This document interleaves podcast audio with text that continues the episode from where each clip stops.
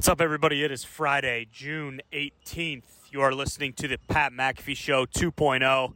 You know the drill. Pat ran to do Friday Night SmackDown tonight on Fox at 8 p.m. It is truly a feel good Friday. Today's show, we got Darius Butler in studio down at the Tampa Bay Beach House.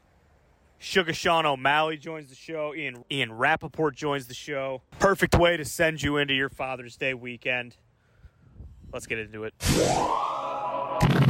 What a day. It's always fantastic to get down here because the weather is incredibly hot. Uh, the beach looks fantastic. And joining us in such every other feel good Friday, shout out to CBDMD, ladies and gentlemen, nine year NFL vet, Darius J. Butler. Host of the Man to Man podcast and also Everything DB. We appreciate the hell out of you for joining us, Darius Butler. Uh, at Boston Connors here. Ty Schmidt is here. The camera working back there. We appreciate you, boys. Thank you, guys. One eight three three four McAfee is how you get involved in the show today. Bring it if you get on. We can't wait to chat with you. Two massive guests aside from just Darius, who has become a part of the show now at this point on and from Sugar Land minutes or so. He has a fight coming up, I think like 24 days or something like that. Cannot wait to chat with him. Saw him bomb a football with his right foot just a week or two ago. Real, hey, like an actual bomb of a football, incredible, incredible punt. It was great for the brand. And the guy who was murdered the other day by Chris Long, Ian Rapoport, host of Rap Sheet and Friends, will join us in the one o'clock Eastern Daylight Time just to let us know what the hell we should be potentially talking about in the NFL world. Uh, I guess big story this morning: Miami Dolphins got a slide in their facility. Let's go. Nice. Yeah, it seems to be a two story slide. 81 year old owner, Stephen Ross, who did appear to look like a dressed up bag of bones, slid down that thing and then boom, pops onto the pad there. Absolutely electrifying thing to add to an office is a slide. I was once in uh, an office that had the slide. It was used, I was told, the first weekend. Yeah. And then Never again. But the fact that they're adding a slide is like, hey, we're fun. We're having a good time. This is a good retreat, good camaraderie builder. Hey, let's have a blast. Let's put a little, we're even a bit of a specialized Miami Dolphins pad to put down at the bottom. That fits perfectly. Cincinnati Bengals still don't have an indoor practice facility. Mm. Mm. Dolphins are dancing around with fucking slides in house. The Cincinnati Bengals still don't have an indoor practice facility. Darius, would you be sliding on this slide every day if this was in your building? Uh, I mean, I, I f- I feel like you, it's better use for this money. Maybe like you know, giving Xavier Howard a little more so he, he shows up happy. Uh, Ross, come on, man, get X back in the building. I don't before know. Look at those. Those players look pretty excited. Yeah, that's that's Hey, True. those, hey, up. hey, those employees of that man look pumped. yeah. to uh, celebrate alongside his decision here to have the slot. Let's, okay, to a building. All right, I'm all about it. Uh, I do believe this bucket of money is probably not the same as the X bucket of money. But with that being said, noted. There was one time I was in negotiation with the Colts, and Jim Irsay had purchased a $2 million drum set in the middle of it. And I was like, excuse me, I'd like an extra 50000 They're like, no, can't do it. It's like, oh, that's different. Okay, I got it. I understand. Uh, speaking of money, there is a massive first half happening in the Euros today, immediately following the Foxy flick that debuts at three o'clock, giving away another thousand dollars and maybe even more. okay. Uh, in that Foxy flick debuting at 3 p.m. Eastern Daylight Time, youtube.com forward slash the Pat McAfee Show. Big shout to Foxy for his work, by the way. Immediately following that, though, is going to be a little bit of a grinder for the mm. boys back in Indianapolis, the Hammered Down boys, who have been living on a heater that the world has never seen before in the sports gambling world. There's been somebody who's been successful for a long, long time in sports gambling, and he actually ended up going to jail for having insider information. Mm-hmm. These two stooges have no insider information. These two stooges just post up in Indianapolis and just let it rip after diving deep into the depths of delusion that the FanDuel Sportsbook has put out there. A lot of people think all those bets are a hustle. The house always wins. What Diggs and, and Gumpy have been doing, finding bets that are locks. I think they're like 30 and 5 or something like that over the last few like days. that. Absolute heater, absolute scorcher. The only one they're truly worried about right now, though, Gumpy for fan reasons because he loves England because he's been paying taxes to the Queen in Canada his entire life. Right. So he loves England, like that's their their to. team or whatever. Mm-hmm. But if if England wins the first half against Scotland today, after the flick, they will win ten thousand dollars to Hammer Down Boys in bonuses. Wow. Okay, the Hammer Down Boys will win ten thousand bucks in bonuses. Diggs actually had to log into my account today. Back in Indiana to put the bet in that I said I was going to put in because turns out the odds were getting worse and worse for the first half money mm. line. Actually, I thought it was potentially going to get better, so I forgot that I was going to a state that didn't have it yet. Hey, Florida, let's fucking go! Let's go, dude. Let this thing happen. Let's make this thing happen. And then Diggs logged in to his credit, did not take any of the money, did not cash out any money, did not transfer any money. Put the fourteen thousand dollar bet in this morning at the minus one forty odds or whatever. Uh, hammered down, boys. How do we feel about England that first half in this massive? Having to clean up the entire fucking office if Scotland wins that first half. Your thoughts, boys? Yeah, first and foremost, when we made this initial offer, it was minus 130. I'm sure FanDuel heard that and was like, fuck, if Pat says bet, that bet's definitely going to happen. Yeah. And then when I went into your account today uh, and did 14,000 to win 10 on the minus 140, I had six people check. I've put in thousands and thousands, of bets in my life. in my life. And I made everyone in here check to make sure that I did it right, even though I've done it a billion times. If you're a fan, it feels like there's an AFC championship happening today for me. Like I am fucking, I've been pacing around, and like just because of the, the bet and the money, and it's I I am jacked. I can't even imagine what what Gumpy feels like right now. Yeah, there's no sleep last night, Pat. Uh, if they win this thing, there will be reasons for noise complaints at the old apartment building. 'Cause, like, hey, hey, it's a rainy night in London, just the way we like it. We're bringing it home. England first half. Here we go, lads. Hey, rainy, huh? A little bit of an under. Probably going to be a cagey affair. Maybe that ball's going to be skipping out there. What do you think?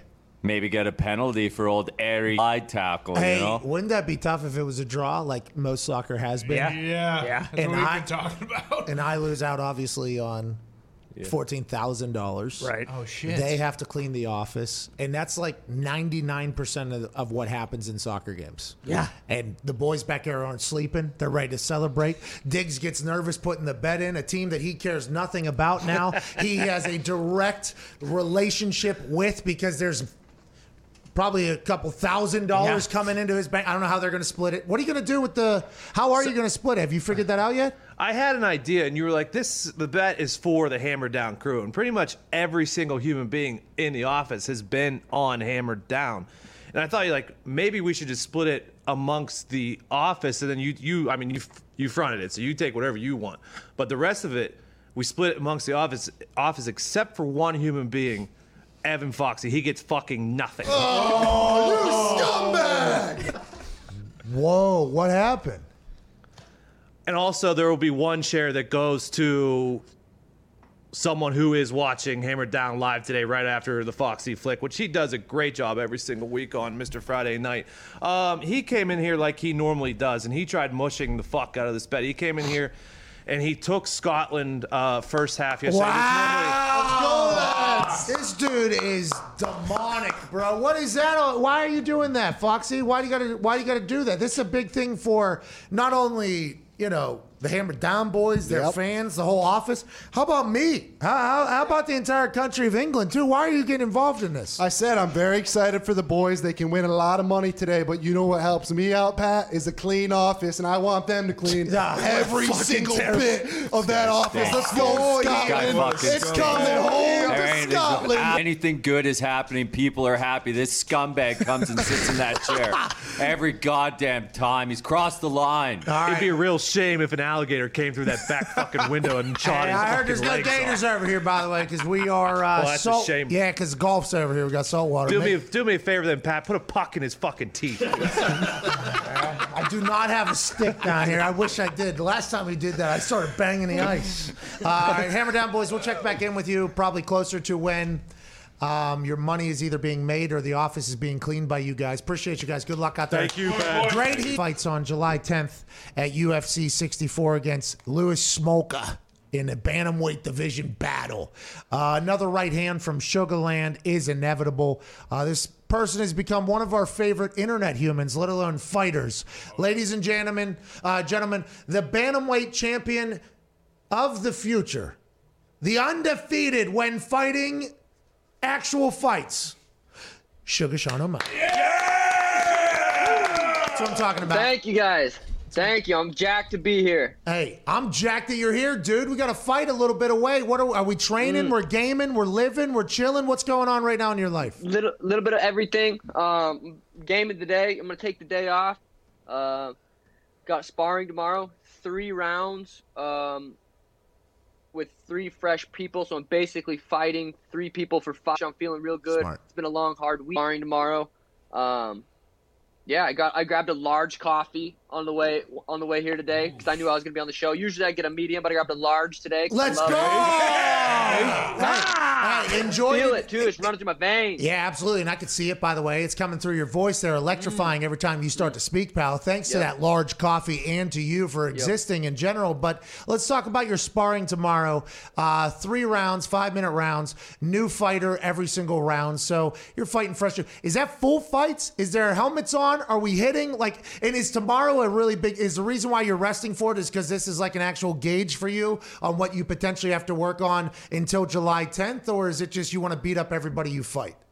No, it's uh, it's just a natural progression throughout camp. You know, I start at the beginning of camp, one round, um, do one round, do one round for a couple weeks, and then two rounds, um, and now tomorrow will be three rounds. Um, everyone does their, you know, there's headgear worn, and we tomorrow's MMA round, so we'll use uh, seven ounce puffy gloves and, and shin guards, and, and you know, you know, you take care of your partner. You don't try to knock them out to the head. You go pretty much 100% to the body. I had one of the sweetest finishes. You know, you don't, you know, you're not supposed to talk about sparring, so I'm not gonna bring up names. But I had one of the sweetest finishes ever on Saturday. It wasn't a headshot. I try not to hurt. You know, you don't want to hurt your your partners. Uh, but the liver, the body is uh, is, is pretty much um, good to go for everybody when you're sparring. I had one of the cleanest body shots of all time uh, on Saturday. I just I wish I could post it, but it's just not. It's not. You're not supposed to post sparring rounds, but it was just so clean. Cool. My Hey, you should blur the guy's crisp. face. Blur the guy's face. I assume that there, there's a way you, you. yeah, there's a way you could do it without exposing It- old buddy for eating a liver shot. You know what I mean? Or maybe I don't know what the MMA rules are. It's uncouth or whatever. Uh, NFL practices just recently started getting posted. People People's even filmed because it was always the similar thing. I think now guys are starting to post it because I think it's just a little bit more understood. You crush, by the way. But let's let's you. talk about your uh, comment after the Nate Diaz fight. And by the way, you stole the show a couple times, by the way, popping mm-hmm. your head in there. Look good in the suit, by the way. Look at you all. Prof- huh? Huh? Huh? Huh? I actually mm-hmm. came in late because you weren't fighting, and I saw you poke your head in. And that was when I asked, like, hey, is this dude going to get his own solo camera? What the fuck are we doing? I guess you got one earlier. I wasn't happy Yeah, about it. Yeah, they should have put me on a little later, but it's okay. Yeah, I mean they know they know where the money is July 10th. They Yep, know this whole thing. exactly. You said though, speaking of money, Nate Diaz lost that fight, right? And I don't know if this Yeah. is why you said it, but watching along, Nate Diaz lost that fight. He had him out on his feet there, I think, at the end. I don't know if he didn't know or whatever the case was, but he was a draw. He'll be a draw. He'll, he had that whole place chanting for him forever because of the style of his fighting. You put out a tweet that said, You're going to put on beautiful performances. I think this mm. is, and by the way, the last time you had the guy dead with a left hand, you let him live. Hey, Pick him up, let him live. So you can knock him out with a right hand so you can sell the merch. Another right, hand from Sugarland. Do we still have the merch? Yeah, no, I, I had a different shirt actually, but yeah, yeah, keep going, keep going. Well, I'm complimenting you that you get it Thank you. though. I feel like this is this is a real thing. Like, hey, in fighting, you have to. In I'm in the WWE, uh, you know, combat promotion, how you do it. Like, I think you're so good for the UFC. I assume they know that. And if you put on beautiful performances and knock folks out, like, god damn, I can't wait to watch you become champion for what the next 10, 15 years of just dominance. Mm, Yep, yep. Next ten years, I think I said insanely beautiful performances. Okay, sorry. Um, Sorry. no, it's okay, it's okay. But I think they're gonna truly be insane. I, uh, I feel like I just bring something different to the to the octagon when I'm in there. I think it's just, you know, even just watching fights on TV, it's just there- I feel like I bring a different energy, a different level of excitement into into the octagon. And I was thinking last night. I don't know if you're too familiar with Petr Yan, Yeah. um, the Russian. The he, he's not champ right now. I thought he won that fight. Um, he uh, didn't know the rules going into the fight and lost. But uh, I think me versus Peter in Russia is going to be an extremely huge event someday, and uh, it, it just I think that's going to be a, a big fight. My way to got to get through Louis Smolka. Um, I have I have a, a name in mind to call out. I'd knock that dude out, and then I think I'd get that Peter fight. So I'm just just working my way up, working my way up the ladder. So yes, are you young in the game? I should know this. I should have done more research. But are you young in the game, and do you expect like you expect that you have to get a couple wins to get up in there? Because I feel like in the fight game, you have no idea. You get a big win. It's like I want the guy immediately after there. That's almost the thing. You are you young in this game? Is that why you're like I understand? I still got to kind of go because for me, if I'm Dana. I'm putting the strap on you immediately. I, I, like, hey, let's get this guy up there. But is it just kind of the process? Is that kind of how it all goes? Yeah, I think a lot of people were expecting a bigger name um, coming into this fight. They gave they offered me Louis Smolka, um, which who is a UFC vet. I think he's got 13, 14, 15 UFC fights. Um, he's not the most well-known guy. He's definitely a dangerous opponent. Uh, I knocked out Thomas Almeida. A lot of people thought I was going to get a top 10 guy, um, including myself. But you know they, they offered me Louis Smolka. I'm getting paid this the same amount whether I fight Louis Smolka or I say you know, I don't even know if I can say no. I don't want to fight him. I want to fight someone else. So, you know, they offered me him. I accepted the fight. I just have to go out there, put his lights out the way that I do, and, and I and I just kind of hope that I'm gonna, you know, you gotta I gotta say something clever on the mic. It that's Oh, part of the game. You get, like I said, you get 15 minutes plus a little bit of time on the mic to to say what I gotta say. So I think with a good performance and a good call out, I'll get the name that I want, and uh, you know, it's up from there.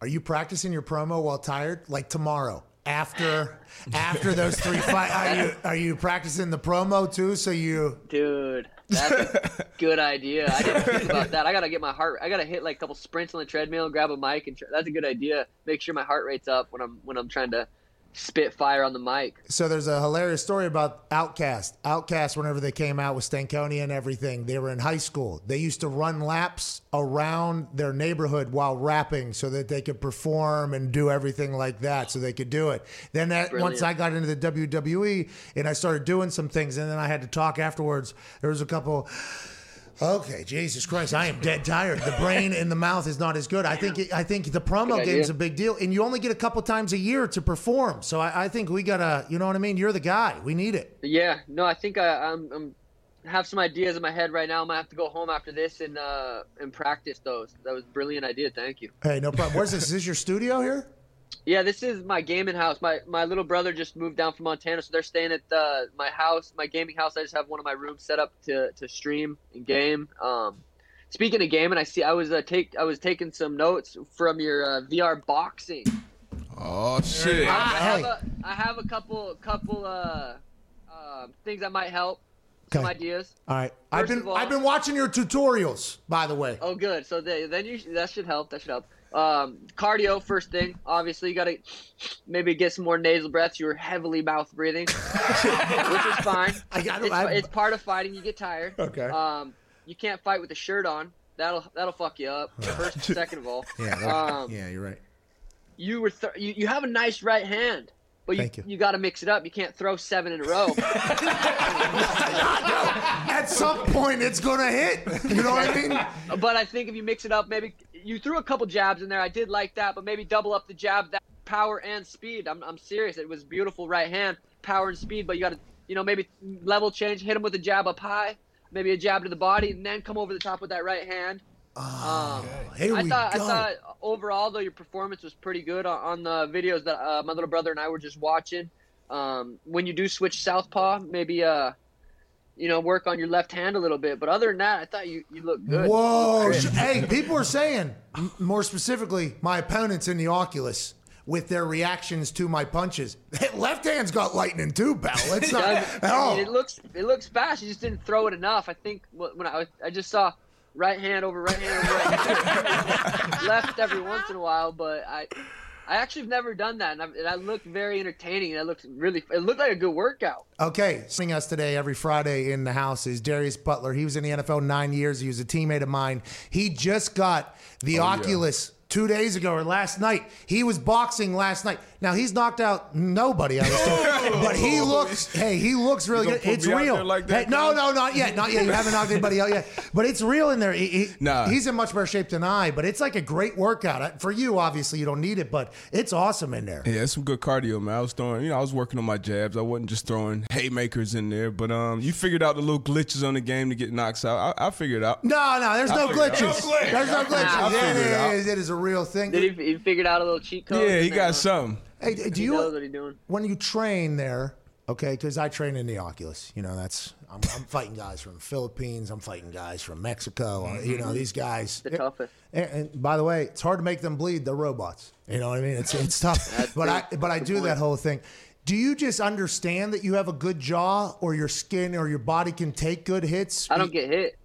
Okay, all right, that's good. I That's like- the you know I think the biggest thing. Uh, who's oh, that? sorry, my- Is that my Dana mommy White? called. Oh, your Um, mom. Okay, I thought it was the biggest thing for me, even since I started when I was 16, is like I didn't I didn't like getting hit. That was always like the number one thing for me was how can I hit this dude and not get hit? And it's just I've created a style around that.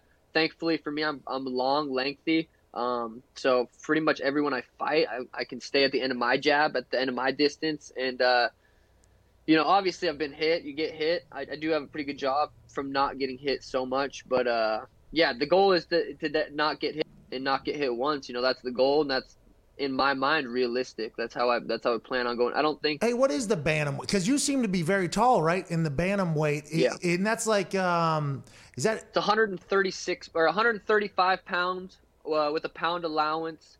Um, right now I'm 155 pounds, so that's pretty pretty average for, for most fighters. Cutting 20 pounds, walking around 20 pounds.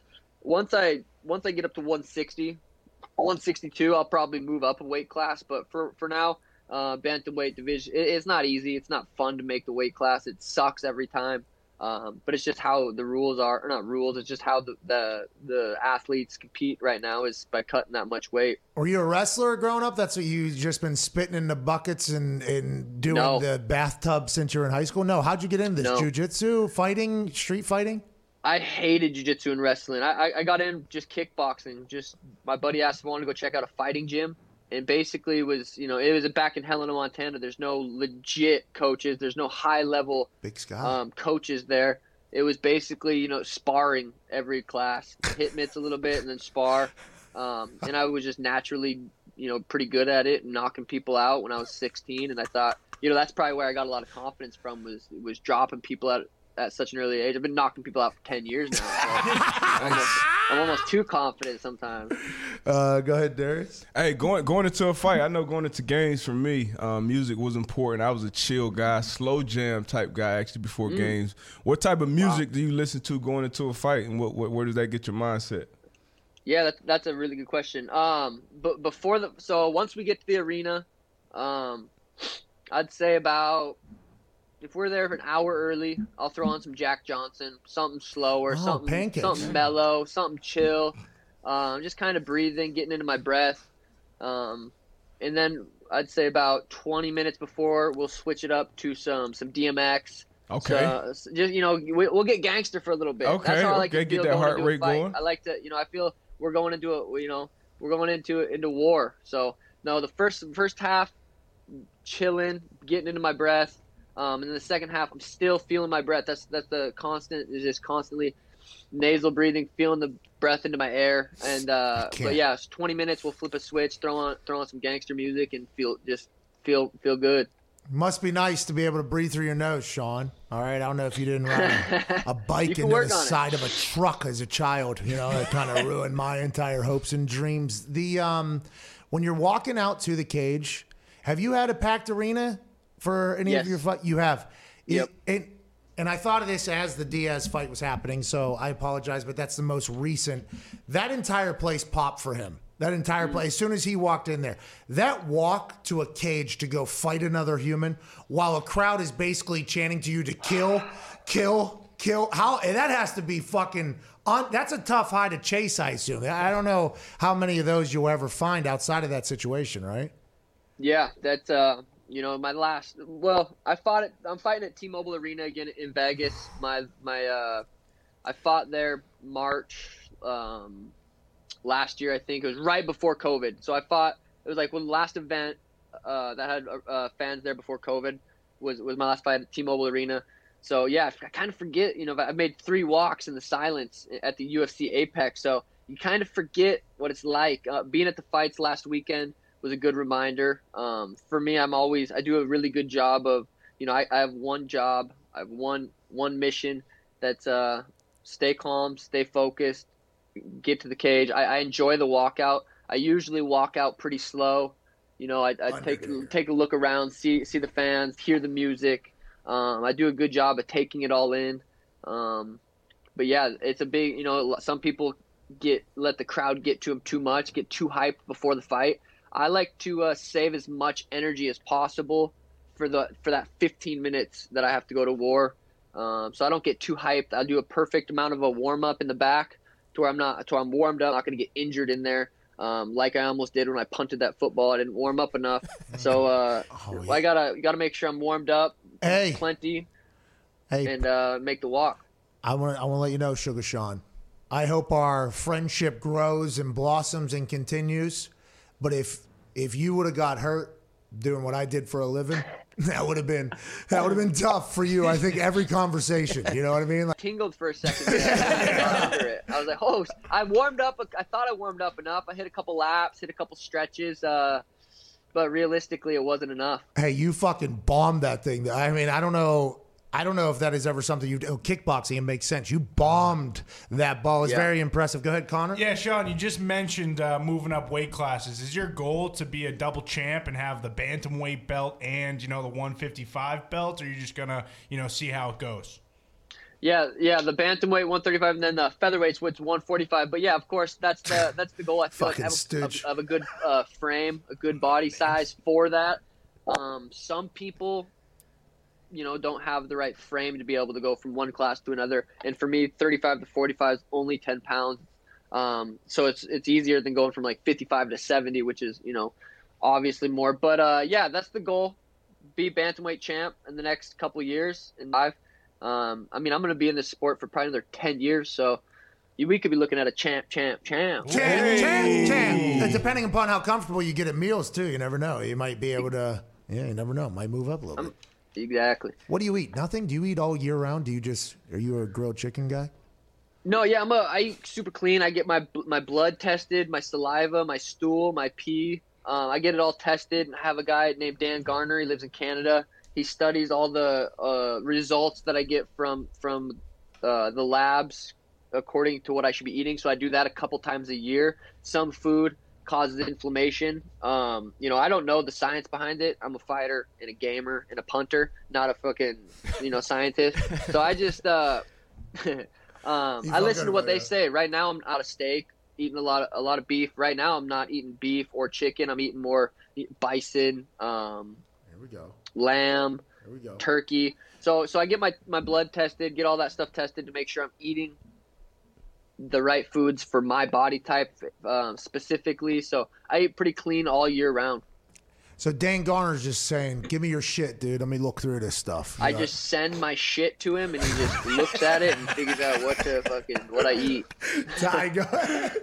Sean, it's pretty obvious that you love what you do, and you know, like you're you're obviously a rising superstar in the UFC. But do you ever look at you know like the Mayweather versus Paul and like these kind of like celebrity sideshow fights and and think like ah shit, like it's it's tough to want to turn something like that down when the bag is just so big, or are you just all focused on getting uh, the strap in the UFC?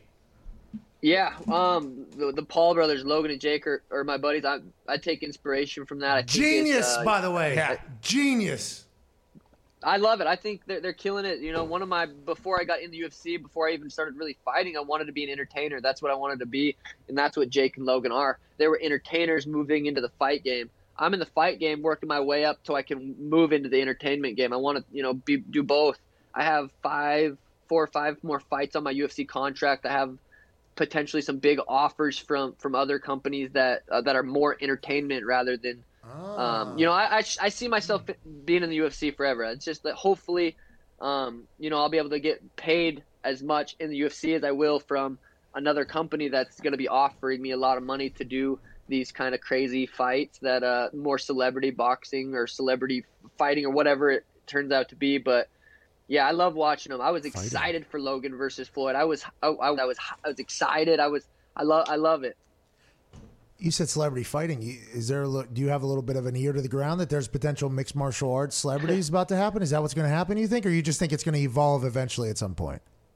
It's hard to say with real fighting. Um, boxing, you can get away with a little bit. It's just so much less that goes into it um, for celebrities that actually don't know how to. You can go train for two months, like the YouTubers, TikTokers, go train for two months and put on a boxing event and be somewhat entertaining. Um, you can't really do that with fights. Um, if if one person knows.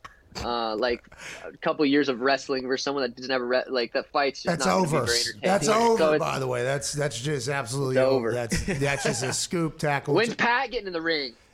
I don't like getting hit in the actual face. You know what I mean? Like, Yeah, I agree. I don't either. yeah, but I'm not as quick. I'm not as quick as you, bub. I would just eat it. That's why that truck got me when I was like, yeah, exactly. And I don't want to do that. And to be honest, I don't want to get what is that booty up in the air. Yeah. I, I don't want to get booty up in the air Yeah. either. You know what I mean? That But sound fun. But I do respect the people that go out there and put themselves into that potential position. I think I have a lot of respect for it, but I don't think the time has come for me yet. Let me knock out a couple more people in that Oculus and start Mhm, really feeling yeah. myself, and then I'll get going. Let's talk about the business here before we let you go. And I can't thank you enough for your time here.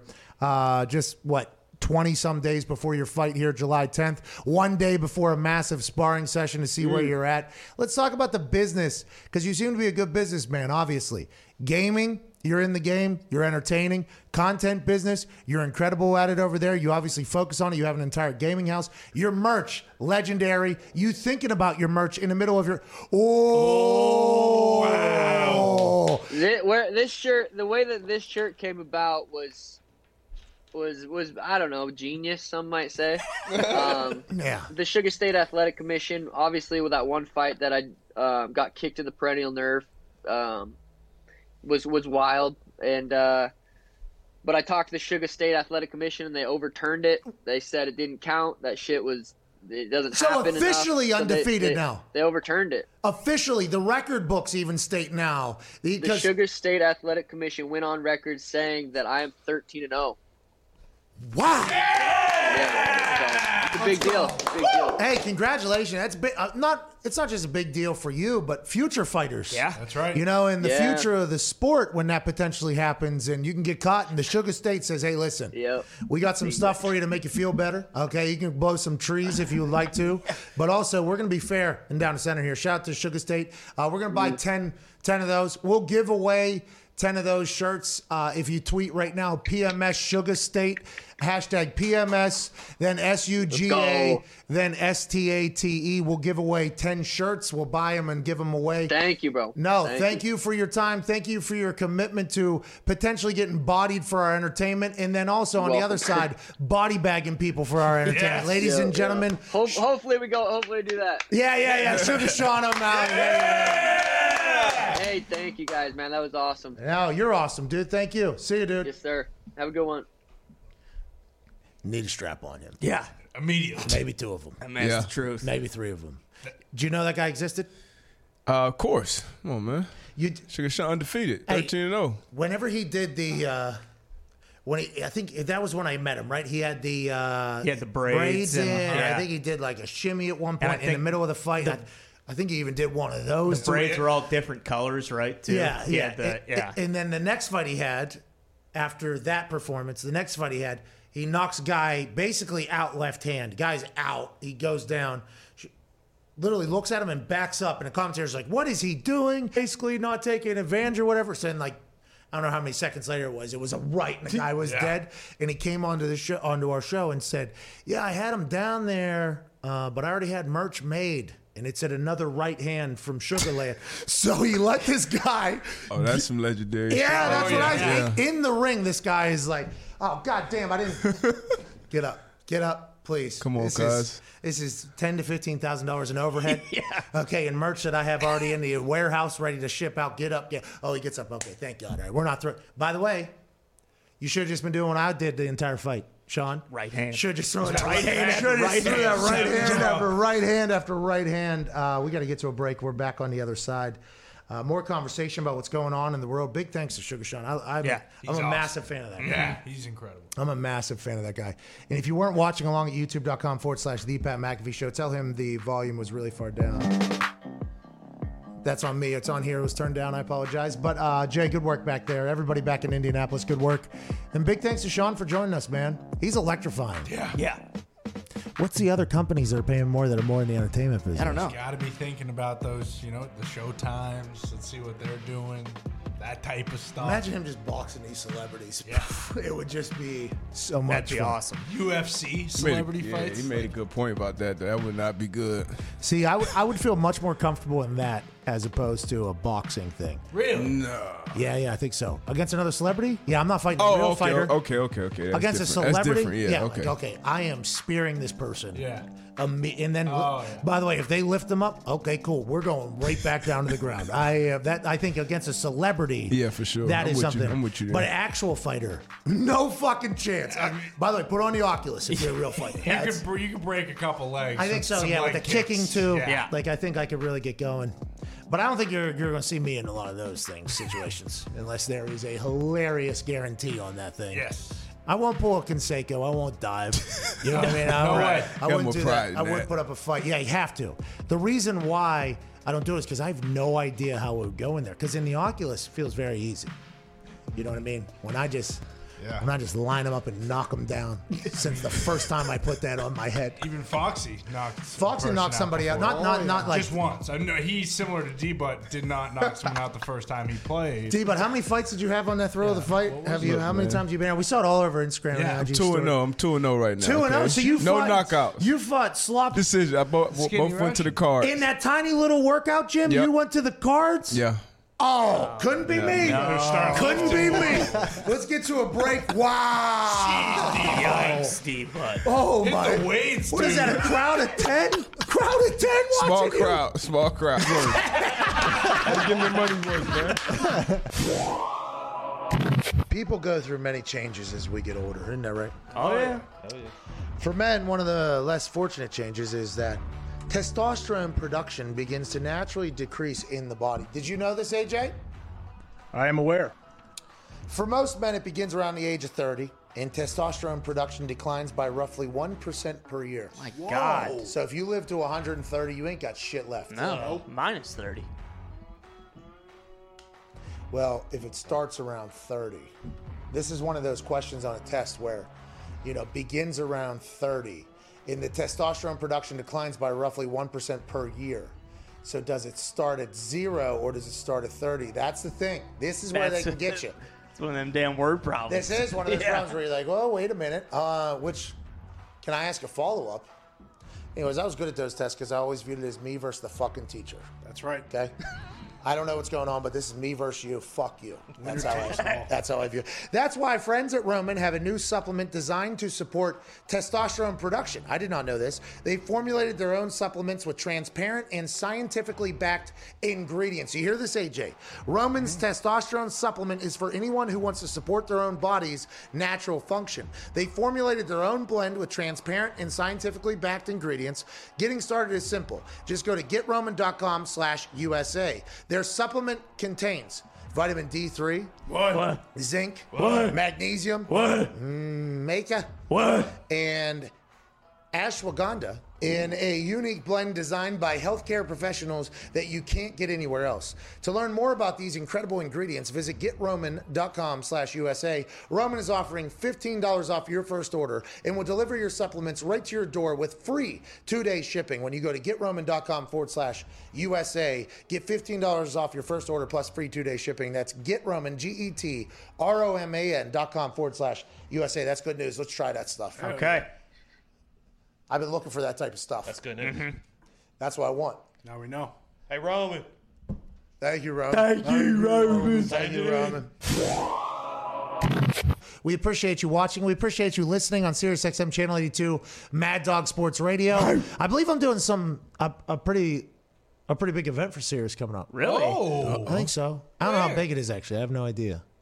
I think it's just going to be on like uh, on the internet. I think. I don't know if it's been announced yet. Am I allowed to do it? It has not been announced yet. Breaking. I, I haven't seen it myself. All right, so I shouldn't. breaking news.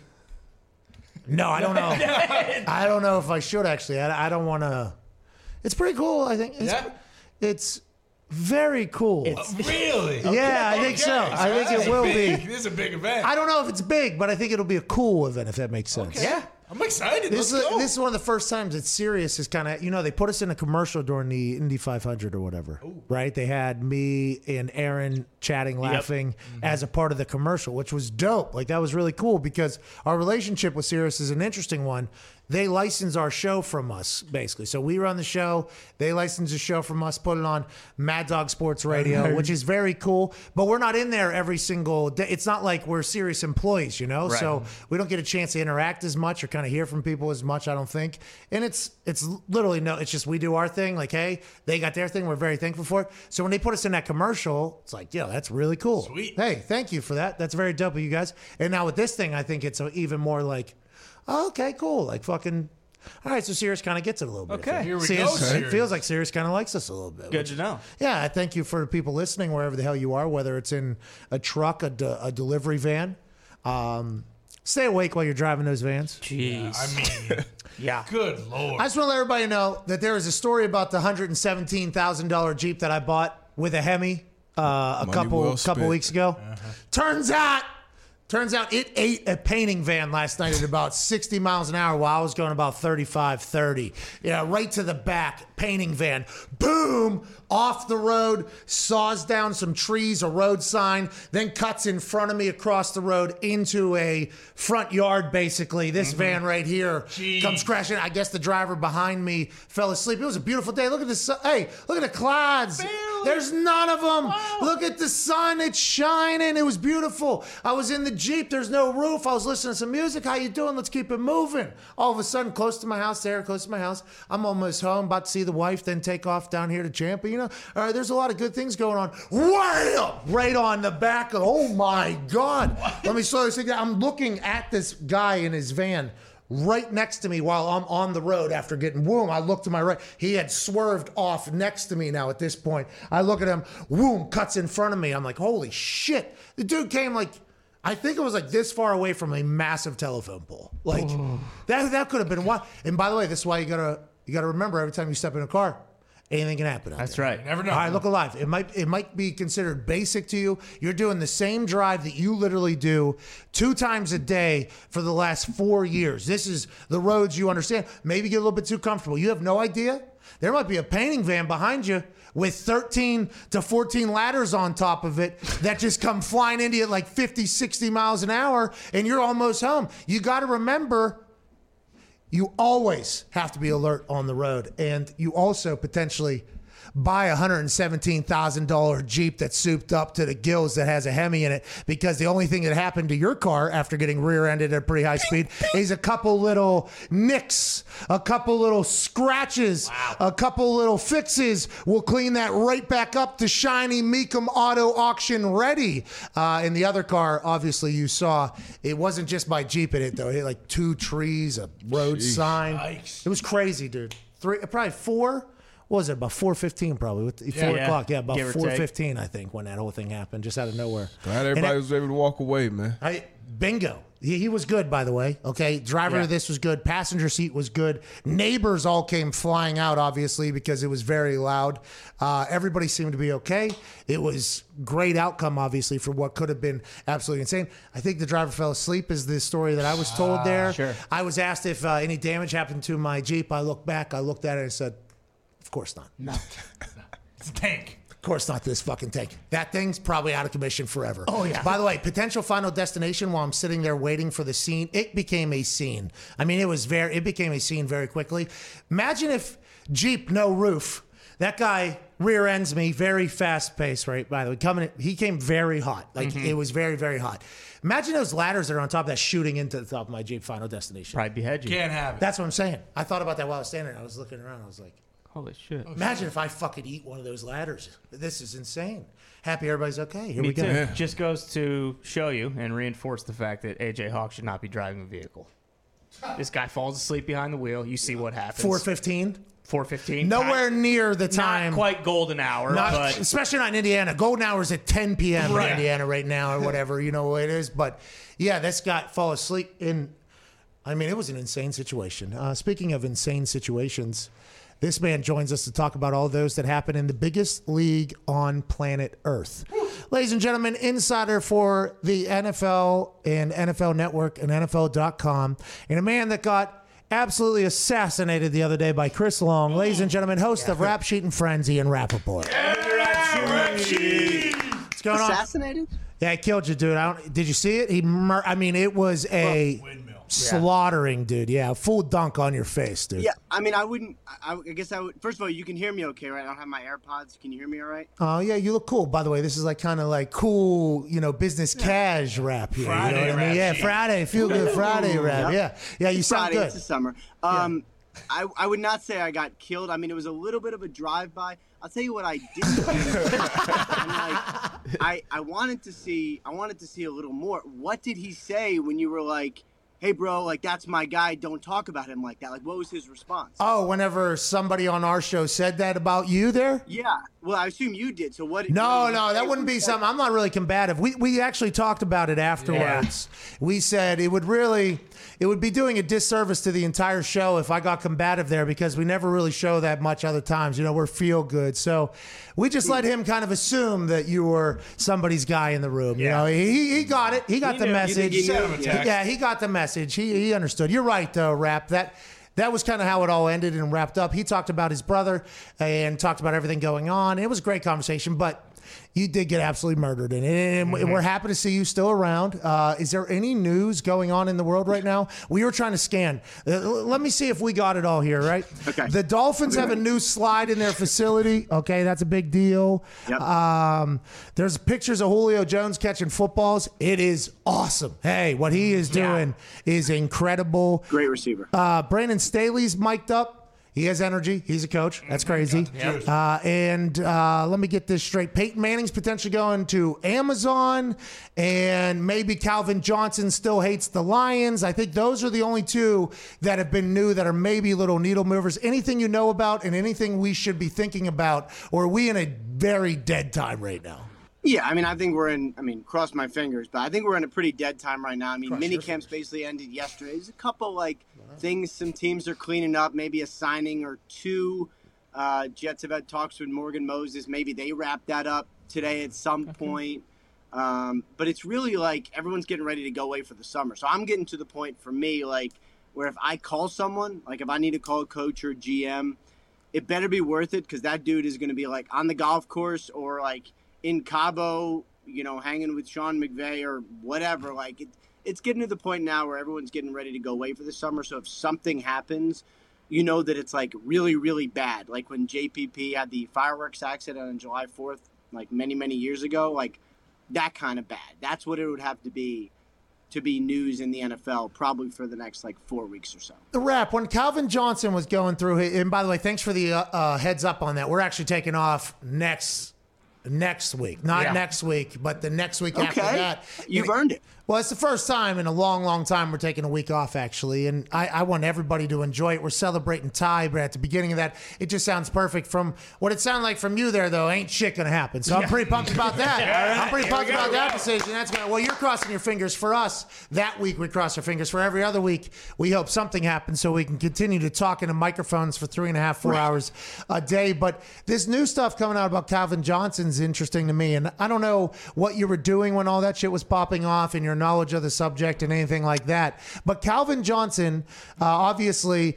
Wa had to pay money back to the Lions, and everybody just assumed that because that happened, there was a bad, bitter ending. And some of us even joked that that potentially put a curse on the Lions because they demanded money back, an actual check back from one of the greatest players of all time who was good. Did that curse the Lions? And they did. I guess they did the same to Barry Sanders before that. But now it's come out that Calvin Johnson said he wa- he wanted to go somewhere else. They wouldn't let him, so he was forced to walk away. Uh, that is happening now because people are thinking there's maybe a a rekindling of a relationship with photos of him at practice. I think with Dan Campbell. So what is this? What is the stance on this? And will we ever see Calvin and the Lions back together? And if he was going to go play somewhere else, should we hate the Lions for not allowing us to see more Calvin Johnson football because his highlights are spectacular, and it sounds like there should be a lot more of those. Man, there's so much here, and uh, I was, I think I was at NFL Network when this was happened. When this was happening, because I think this was the, if I remember the timing correctly, I believe this was the beginning of Bob Quinn's tenure um, at the Detroit Lions. So just so people know, like when when players retire, regardless of the circumstances, right? When players retire, decide to walk away, decide for whatever reason they don't want to play for the team anymore, their bodies have had enough, whatever it is. Um, sometimes there's signing bonus money that could theoretically be paid back. Generally in the NFL, the team goes, you know what? Don't pay us back the million dollars. Like you're a great player. You're walking away for Hey, whatever reason. twenty-five million to Andrew Luck, by the way, from Jim Irsay. I think it was twenty-five million dollars or something like that. and I was gonna say, I think that's the best and biggest example. And like, yes, Andrew Luck walking away or hurt the organization, but you would also argue that he helped the organization immensely. Also, like, yeah, I'd say he's a good guy. Like, you know, like Jim Irsay's a good guy. It's good business. Right. So anyway, the Lions made sure that Calvin Johnson knew that he had to repay the money and I didn't specifically know that he wanted to play somewhere else, but I do remember there was a storyline the year after he retired where some teams were interested in trading for him and he kind of wanted to come back and the Lions were basically like, "No, we're just not going to do it." Um, so I knew that happened after he retired. I didn't know it happened before he retired, but I think you know you play for an organization that really has struggled like the Lions did. I think he he had had enough. But I will say this: if you if, if this was, let's say the Calvin Johnson situation happened this year, and he was changed his name to I don't know Julio Jones, the organization probably would have traded him. Like we see players call their destination now and have a say in where they want to play so much more now. It just we weren't Back we then, weren't there yet. Well, back then also, I think the big narrative was if a player doesn't like their situation, they're a brat because a lot of people dream to play in the NFL. They don't. So you're you're living out my dream. So the fact that you want to change that dream into a different dream, you're you're an asshole for that. And you're and that was kind of like a narrative that was real Yeah. as opposed to potentially just being like, "Hey, listen, all right, you and I are not the same. We are very different. I am a very fucking good football player. I have dedicated my entire life to this organization. We stink. I would like to win. Can I go win somewhere? That would be awesome if I went to a better place.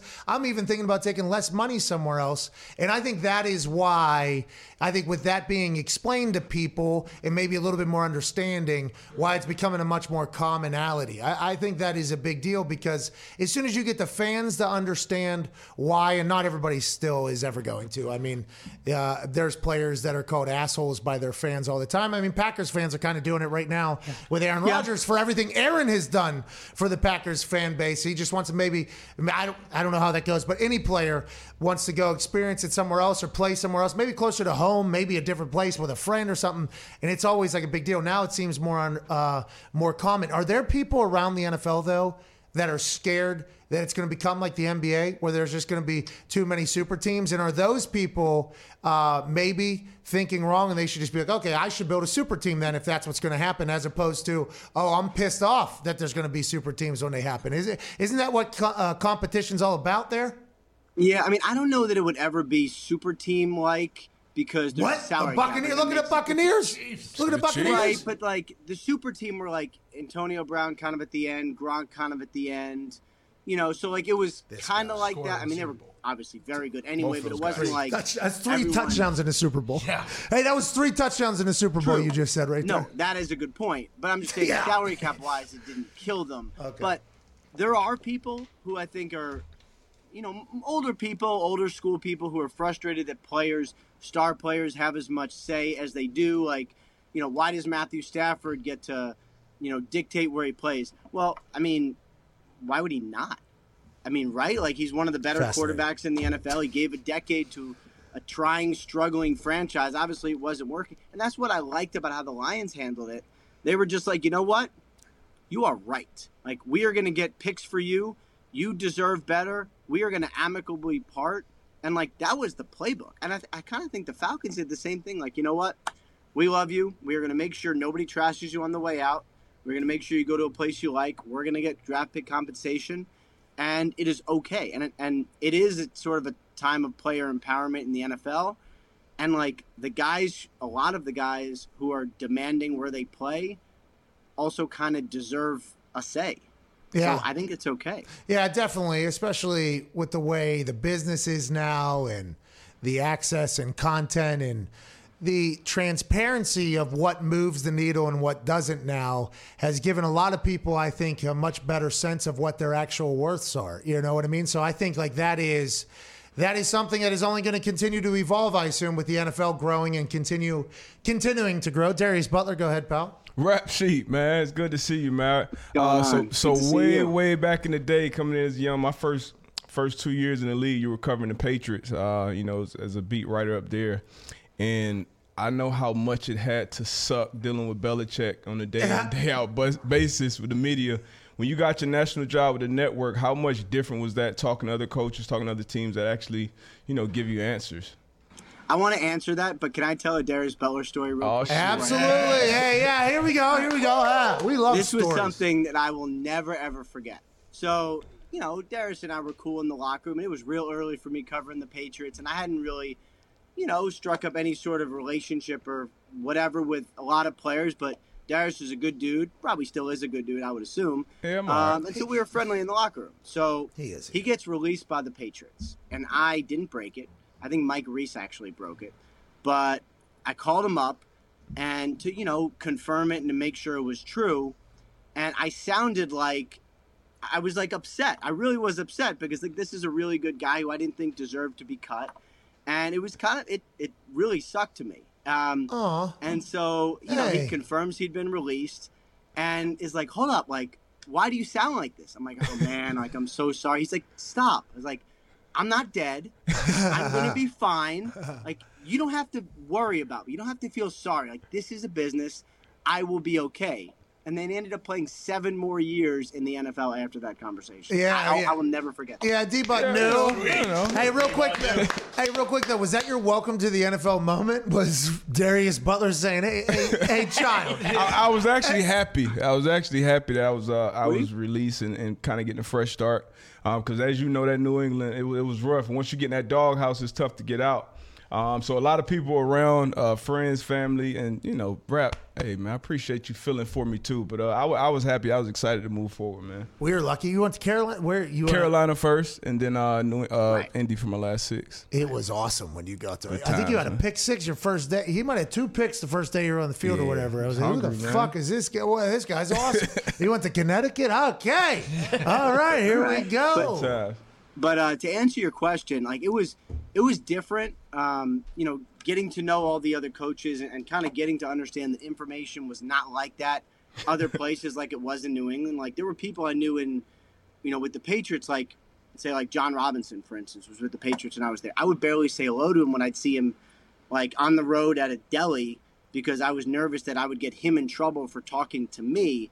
Um, now, specifically with Belichick, I liked dealing with him because you always knew what you were getting. The consistency was there, and if you had football questions, like as a reporter, he would always really answer them. So I, I liked dealing with Belichick. The, the lack of information was frustrating, and it was unbelievable when I like really got to know people elsewhere to be like, wow, like sometimes people talk about like what's really happening in the locker room, and that was that was kind Which of is fun and stupid. interesting. Oh, yeah, dumb. By the way, Which is yeah, stupid. yeah, that is very uh, like if you talk to anybody in the NFL, I think now, granted, you kind of have to, and I rarely spoke about anything I was doing as a punter in the NFL on the internet because you know punting the NFL has been around for like hundred years, and punting was never interesting, so it was nothing I really went off with. But those people that are very good at saying absolutely nothing to the media and just keeping it moving are awesome. But normally those people are uh, their their resume holds a little bit of weight so they can do that. Was Bill Belichick always like that? Was he always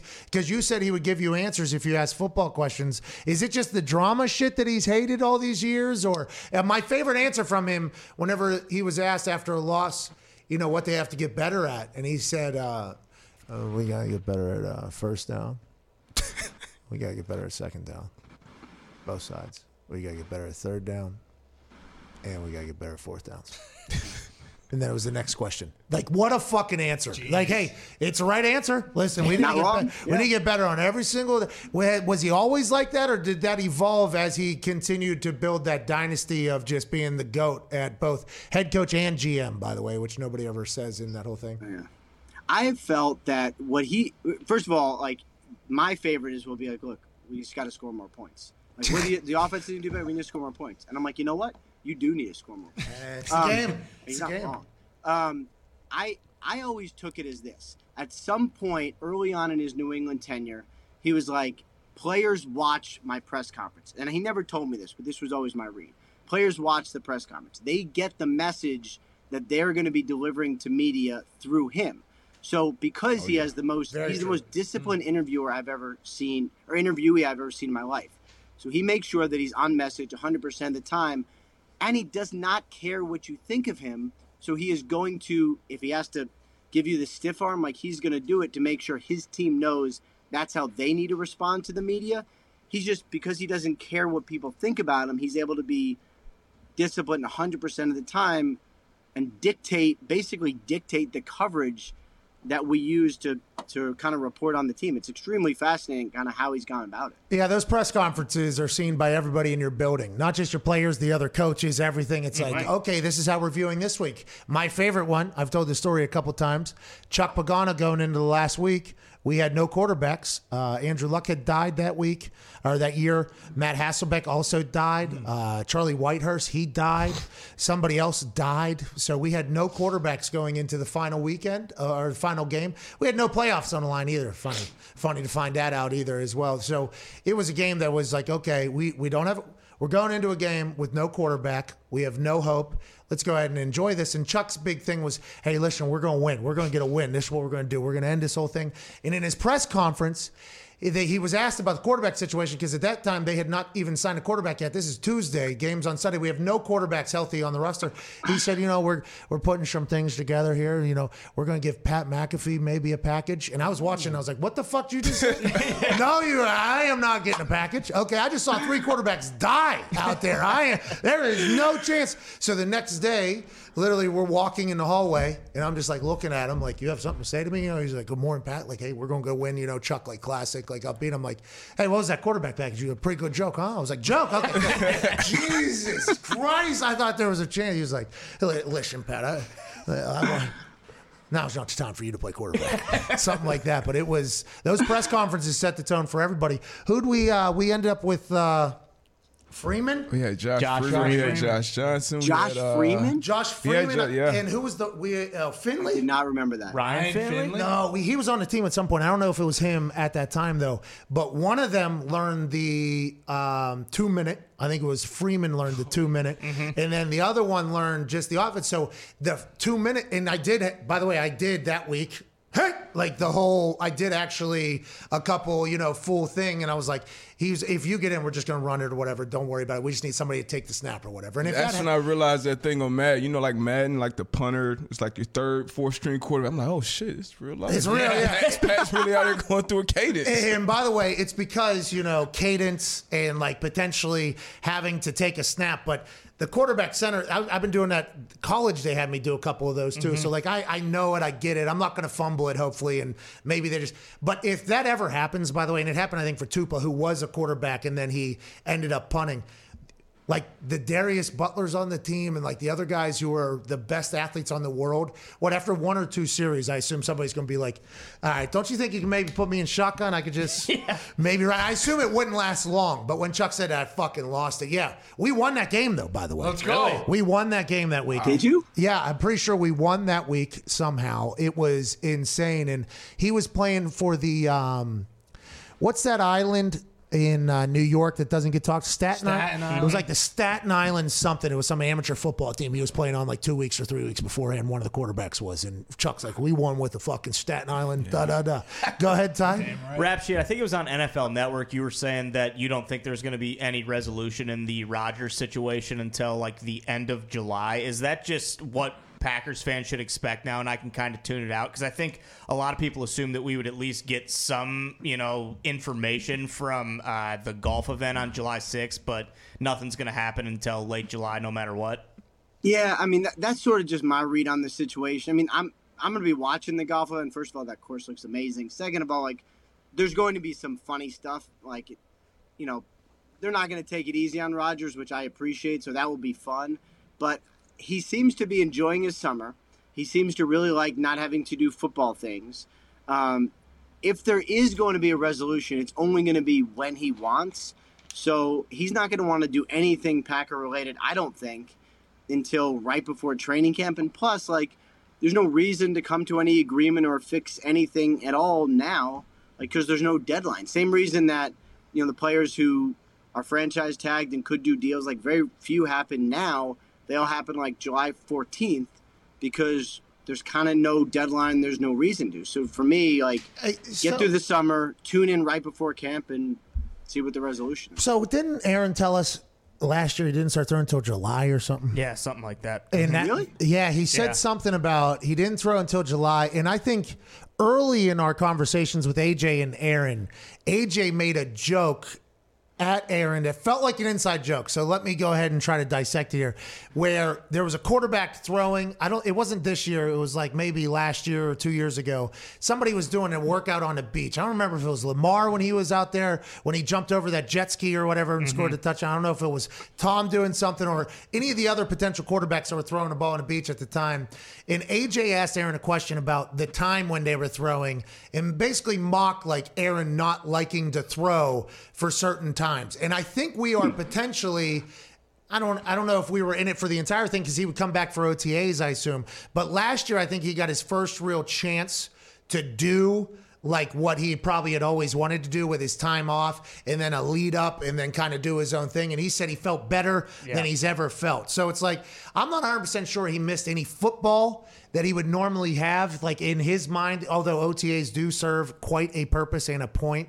I think throwing wise, he told us he won't start till July or something Yeah. last year. And I was reminded that of somebody that tweeted us the video and like, hey, he said this last year. I forget who it was. I appreciate you tweeting me that. So that kind of make, adds a whole nother turn to this and twist to this. What if Aaron literally wasn't listening to any of the hype that was going on? He was oblivious to everything. Is that is that potentially what happened?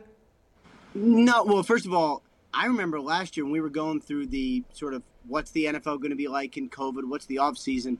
If I remember correctly, I, I'm Tom Pelissero told me this, reminded me of this, so who knows how accurate it is.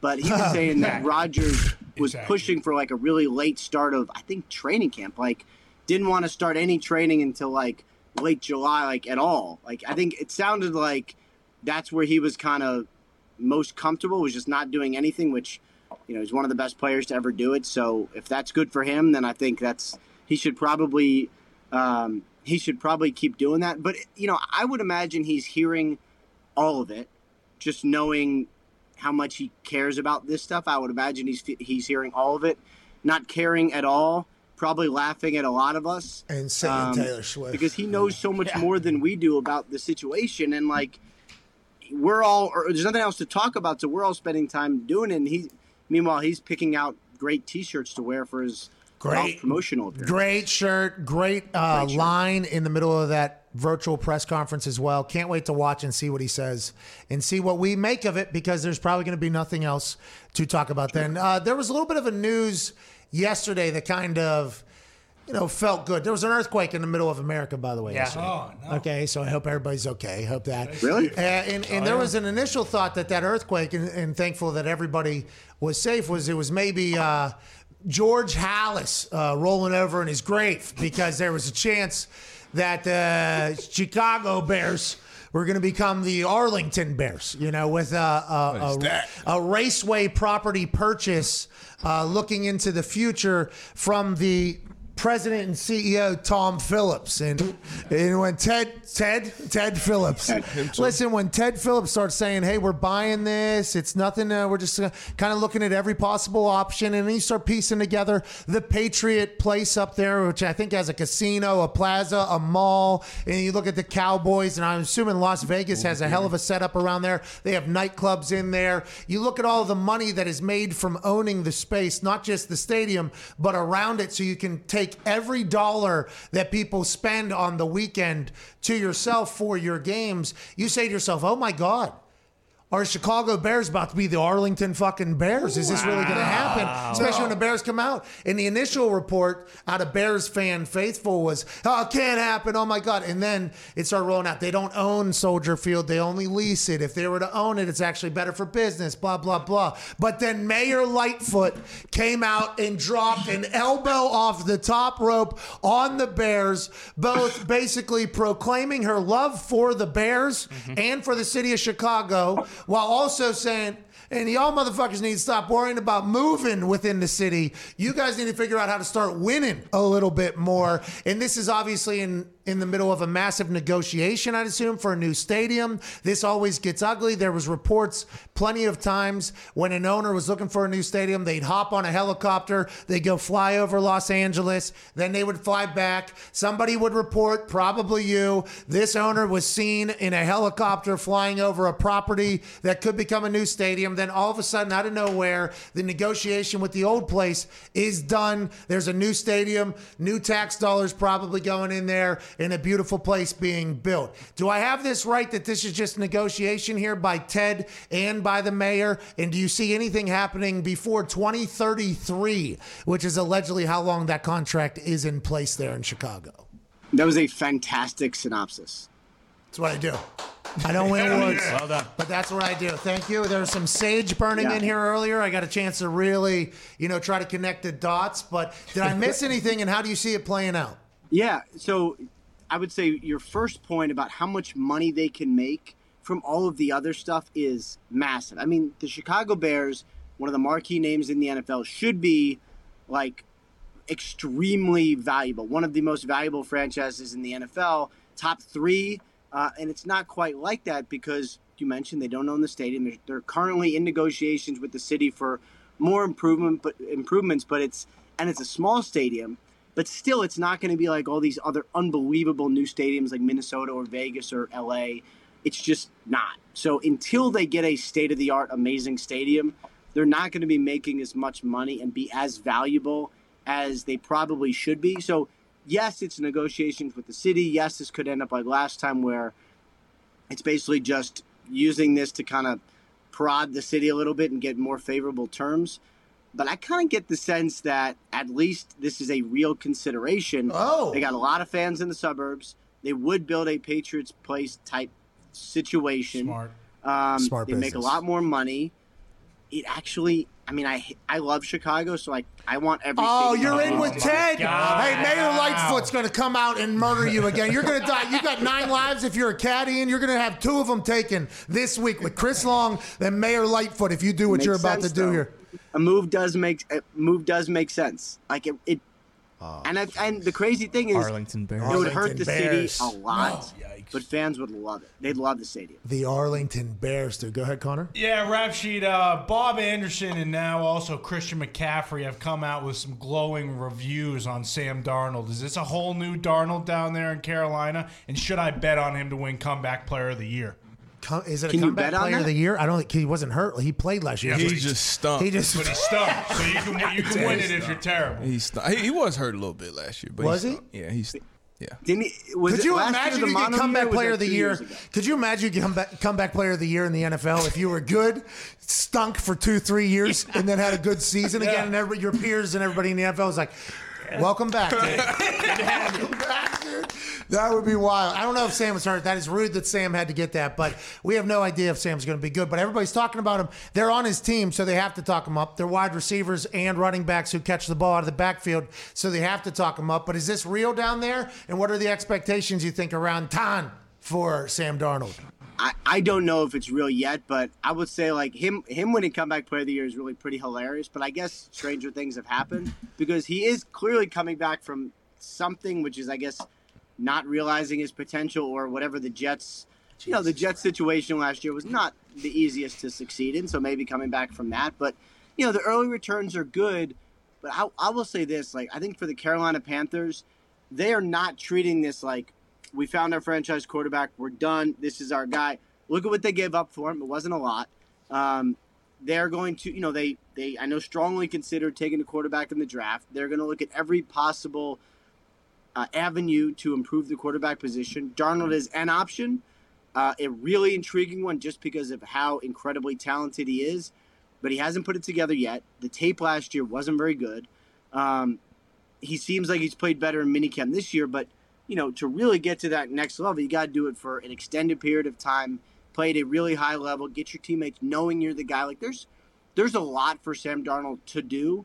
So I think the early returns are good, um, but he has to do probably a lot more to get to where he probably should be considering where he was drafted. Diggs back in Indiana. This guy is your biggest fan rap sheet. He would have actually told Chris Long not to say what he said if he was in the room whenever Chris Long said it. He was not in the room, so he was out on the couch looking up winners for uh, Hammer Down. Go ahead, Diggs.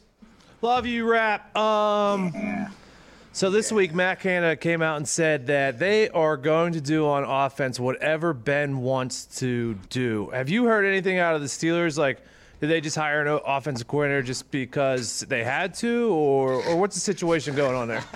Yeah, I, I saw that and laughed a little bit. That is not reality. Like it, it really is. With all due respect to Matt Canada, like I don't, you know, I know he said what he said, but that's not reality. Like they're basically putting in a new offense. Um, they're going to make sure to tailor it around Ben's skills, and they know enough now that when he likes to play, he is going to do it better, and they probably should run that. But this is not going to be kind of probably like it was the last couple years, where let's just make sure Ben's happy. This is going to be a very new offense where everyone has to learn it, and like Matt Canada is has really been a curiosity in the league. Like before he was hired, he was the guy that the NFL coaches would go to to learn about all these new cool things you're doing on offense. And then the Steelers hired him and now made him OC. Like I think the offense is going to be really, really good this year, and I think Ben is probably going to have a comeback player of the year type season. Who's He's not telling really- you? Like, he could have won it last year. They won 11 and 0, by the way, fresh off of Tommy John. Then the whole thing collapsed once Evan Foxy became a fan. But what? Who's telling you this? If the offensive coordinator, okay, and this is what I find fascinating about your job. AirPods in or AirPods out on a Friday or on a Wednesday. Who's telling you that the offensive coordinator who's did a press conference and saying something is completely lying? How do you find out that information? Like oh, how uh, literally legitimately. I wouldn't say he's. I wouldn't say he's lying. I would just say that's probably not what he meant to say. Would be my best Oh, way of oh, okay, saying got it, Because got it. like obviously they're going to do what Ben is best at because he is a very good player and the quarterback and has played 20 years. I just don't think it's going to be let's do whatever he wants. He is going to install his system, which has been extremely successful on a couple different levels, and and some of the stuff that he put in with the Steelers last year sounded like Ben really liked.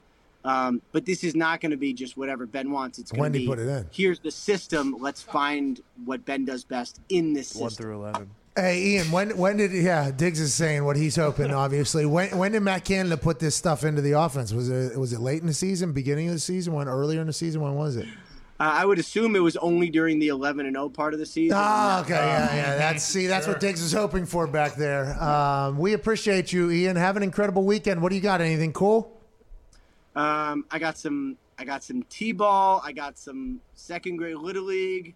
Uh, I got some soccer, and I got some grilling.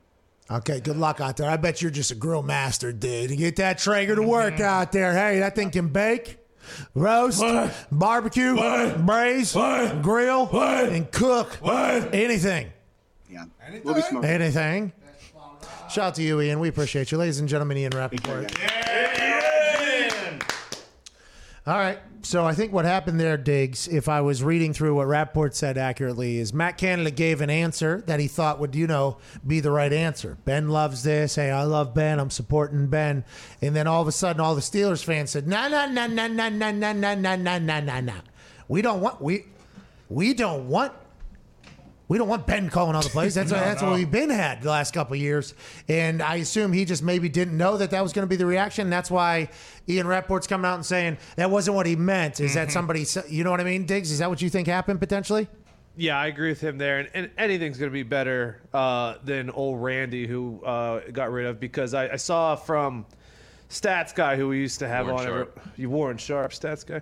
Um, that under center they would run the ball 87% of the time and then when they were in shotgun they would throw the ball like 87% of the time so just everyone knew exactly what they were doing so it, it's it has to get better Okay. Well, I hope it does for you Steelers fans out there. Thank you, Brett. Uh, I got to log back into this thing.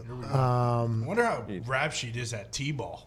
Think his squad's pretty good. uh, he's stern but fair. I've heard with the kids. Oh, oh, I thought it was his team. Oh, he's playing. I thought he was batting leadoff. Yeah. Oh, he could be, huh? What if he's the Shohei Ohtani of fucking T-ball? That's what I mean. He could be. Just burned one down the middle at uh, for the Mets the other night, throwing out the first pitch. Ooh, rap? Right, Yeah, he did. Oh shit! I wanted to ask him why the hell he had a catcher's mitt out there. God, call him, call him, call him, And- call him. and why he Call wasn't him. on the map. You're right, because as soon as we saw that photo, that was this week. Yeah, I think so. Call him. So Yeah, what I the see hell is the- this guy doing?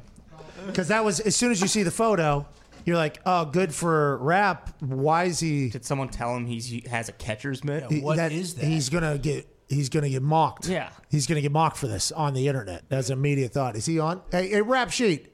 What's up? Hey, a little bit more casual, kind of sitting down. You, you know, Oh wait, hold on, hold on. No, no, no, no. Oh, there's the bulldog. By the way, people were asking for that in the comment section. Saw the bulldog there.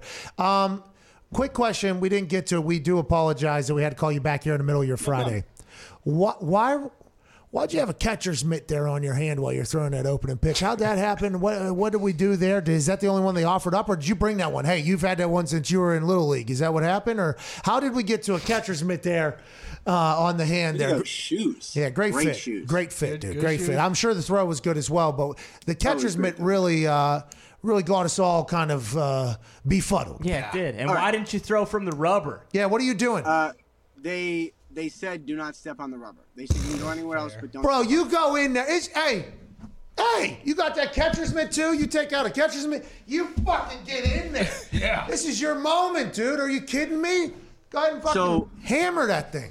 The other thing is, my you had to bring your catcher because of COVID. You had to like supply your catcher, so my wife was doing it. So I don't want to throw that like sink piece that I got and hit her in the shins and embarrass both of us. Oh, you might go 12 to six on. Oh, yeah, smart, smart. Um, so anyway, uh, the reason I brought a catcher's mitt is very simple. It's because uh, I've been a catcher my whole life. I mean, technically, I don't really play baseball anymore, but I've always identified as a catcher, and that is when I play catch. That is my mitt. So, like in a moment that sometimes could bring on high stress, you got to stick with what got you there. Yeah. The catcher's mitt Yeah. has done some great things for me. Yeah. brought that out to bound to make sure that that was there with me during that that great. Hey, in those high pressure moments, you're always going to rely on your fundamentals. That's why practice is so important. That's why technique is so important. And that catcher's mitt, it got you to where you need to be. Ladies and gentlemen, he's in the NFL now. Ian Rapoport. So sorry to interrupt, but I want to let you know that if you're not gambling with FanDuel, you're wrong. Okay, FanDuel Sportsbook is available in uh, seven states, I believe, at this point. Uh, six, seven, eight. You get it. If you're not gambling with FanDuel Sportsbook, though, you're completely wrong. And if we're not in your state yet, we are coming to your state. We have better odds. We have a much easier to use app. The convenience is next level. The people at FanDuel actually refund people when they shouldn't refund people, giving back hundreds of millions and millions of dollars to their users. FanDuel Sportsbook is the best sportsbook going for a lot of reasons, most of them what I just said. Uh, we are very thankful for our partnership with FanDuel. Obviously, you know, uh, there was a little bit of a miscommunication last week between myself and FanDuel. We worked that out. That's kind of how things operate whenever you're in a business relationship with each other. But even if we weren't in a business relationship with FanDuel, it'd be hard to say that we wouldn't use the FanDuel Sportsbook app. There are so many different ways to win. There's more things to bet on. Their boosts seem to always hit, which is just fucking themselves over time and time again. Uh, we love the hell out of FanDuel Sportsbook, and you will too. If you haven't used it yet, use it now. Also, there's fantasy on there, daily fantasy, and free to play games where you can win money. Shout out to FanDuel, shout out to you. Let's get back to the show. Hey, this is a big time hour here. Oh yeah. There's a lot of things that are about to take place in the next 58 minutes. Let's go. 50. Seven minutes now. Wow. Okay. Three o'clock. A brand new documentary debuting from at Evan Foxy at youtube.com forward slash the Pat McAfee show. Foxy. If you're watching this show live, you will be immediately redirected to it, I believe, if the YouTube analytic function stat technology thing works properly. And we can't thank you enough for watching along there and, and trying to win the money that we're giving away at the end of that. You know, Foxy likes to deliver a little bit of an expensive treat to the viewers uh, in Phil's pocket at the end of every documentary. And I can't wait for you to watch it. And then after that, hey, listen, after that, the Hammer Down boys at youtube.com forward slash hammer down are going to watch England and Scotland in that first half. If England ends up winning it, if they're up 1 nothing, 2 nothing, 3 nothing, 4 nothing, 5 nothing, won't happen that. If they were winning though at halftime, the Hammer Down boys while watching along live will win $10,000 dollars. Wow! If Scotland b- wins the first half over England, and it's not coming home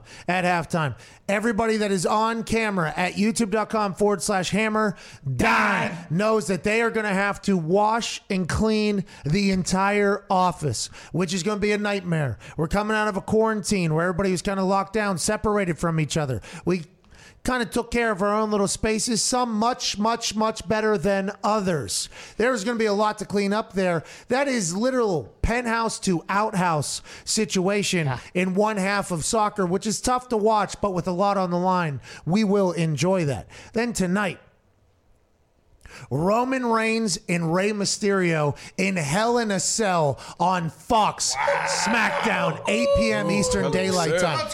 Found that out last night that that was going to be happening tonight. We're talking about potentially the biggest SmackDown in the history of SmackDowns, and I'm not just talking about with my nine week run here that I've been on. I'm talking about in the history. A Hell in a Cell match is saved for pay per views. You've seen the clips when Mick Foley Mankind Ooh. gets tossed off the top in Pittsburgh by Undertaker, falling over 20, 30 feet into a table. Concrete floor, losing his tooth and everything like that, then getting tossed through the top of a cage a couple times. Blood, brutality, carnage, all of this. Roman Reigns, the Universal Champion, will fight Rey Mysterio, an absolute icon, future Hall of Famer in the WWE, live on Fox SmackDown, as opposed to this weekend at Hell in a Cell, which is a pay per view only available on the Cock. Peacock. Uh, this is a big night. And then, by the way, the first federally signed Juneteenth weekend. Let's have a fucking good one. here. Have a weekend, boy. Listen, I am all about a good celebration, whenever, however, whatever. But whenever we learned about Juneteenth, I think as a society, a large majority of us at least, which was something that was not cool at all, the fact that it just got signed in, I think is an incredibly awesome moment for us all to celebrate together. I think it is a cool thing. There's people that hate this, they think it's whatever for whatever reason. And I think it potentially signifies a massive mistake that was made for a long, long time in the country that we currently live in. But I think that's life. You make mistakes, you learn from them, you move on, you grow, you mature. The fact that our country is at a point now to celebrate something that was a massive mistake at one point is not a bad thing. It is a great thing. This is a cool thing. And for as much as I uh, have a real you know, I feel like a connection to this with the life that I've lived and the opportunities and the situations I've gotten to see uh, through both being in a college football locker room, an NFL locker room, having good friends from all over the country, being where I was from, which is a working class town, majority white, some trash, you know, some good. But the fact that I got a chance to see things, I think the world coming together is a beautiful thing.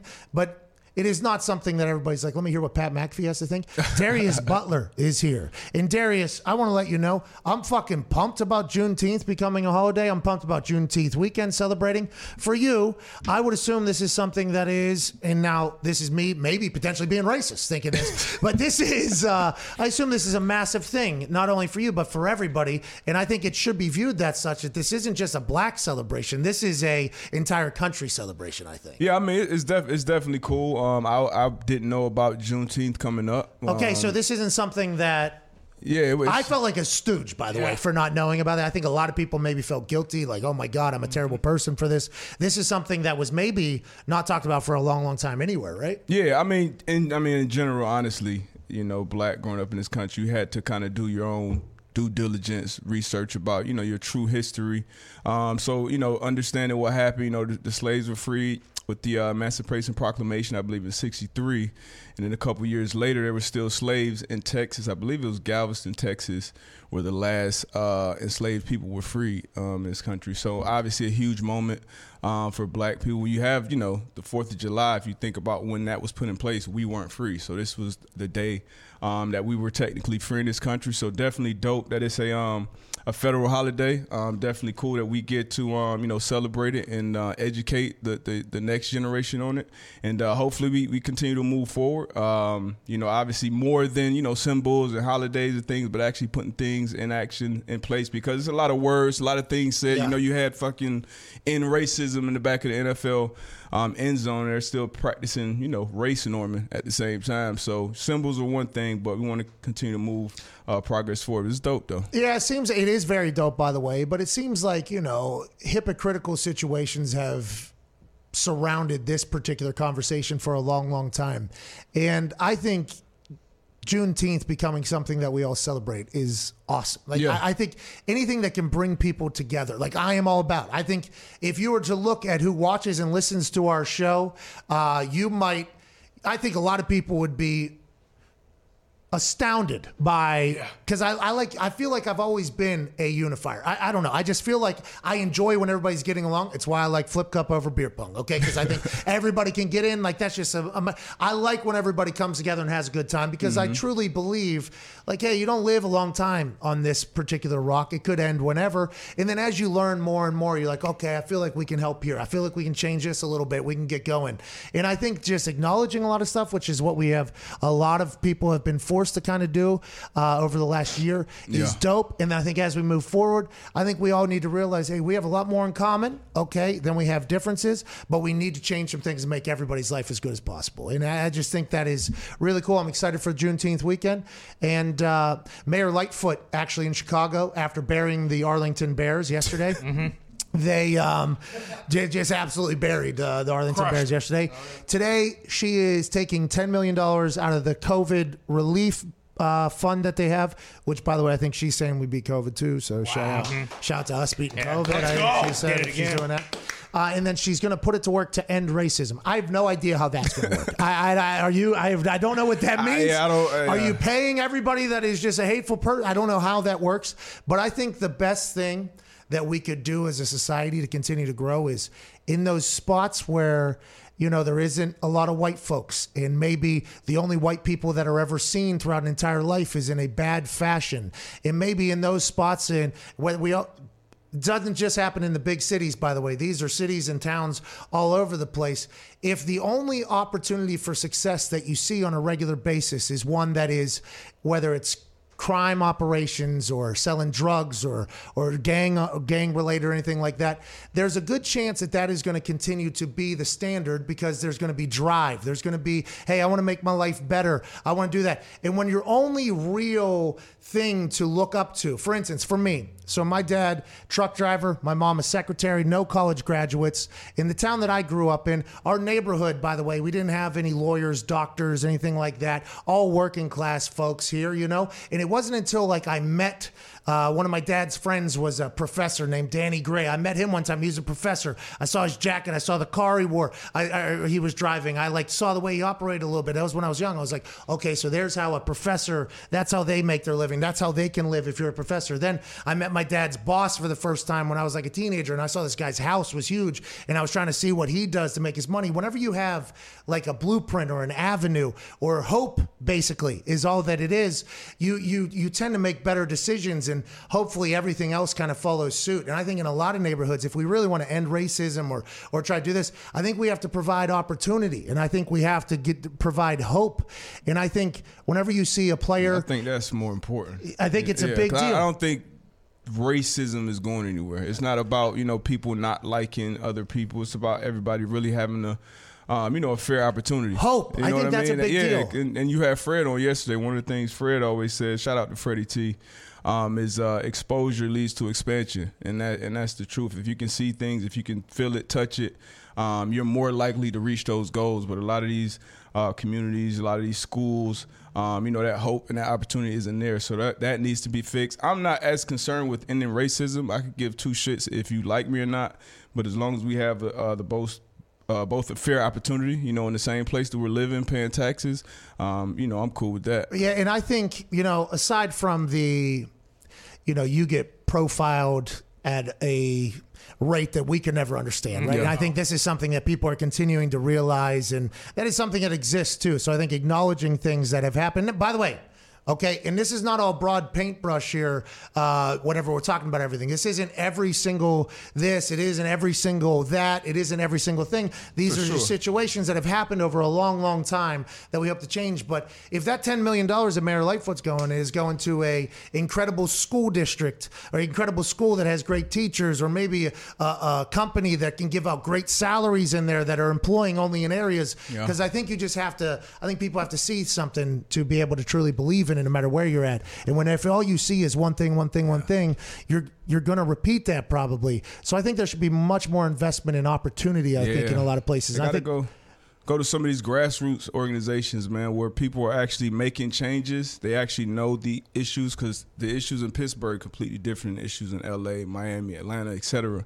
So if you put the money to people who are already boots on the ground and just help them scale whatever they whatever it is that they're doing, that's going to be much more uh, impactful than you just coming in writing a check and going to something that you know may not have any effect at all. Yeah, because there's always going to be people that try to take advantage of any situation, sure. even if it's supposed to be a great situation Yeah. for everybody. And that's why, like, um, what Robert Mathis is doing Yeah. with Dan, with the Gridiron Gang, Mm-hmm. like he he's got.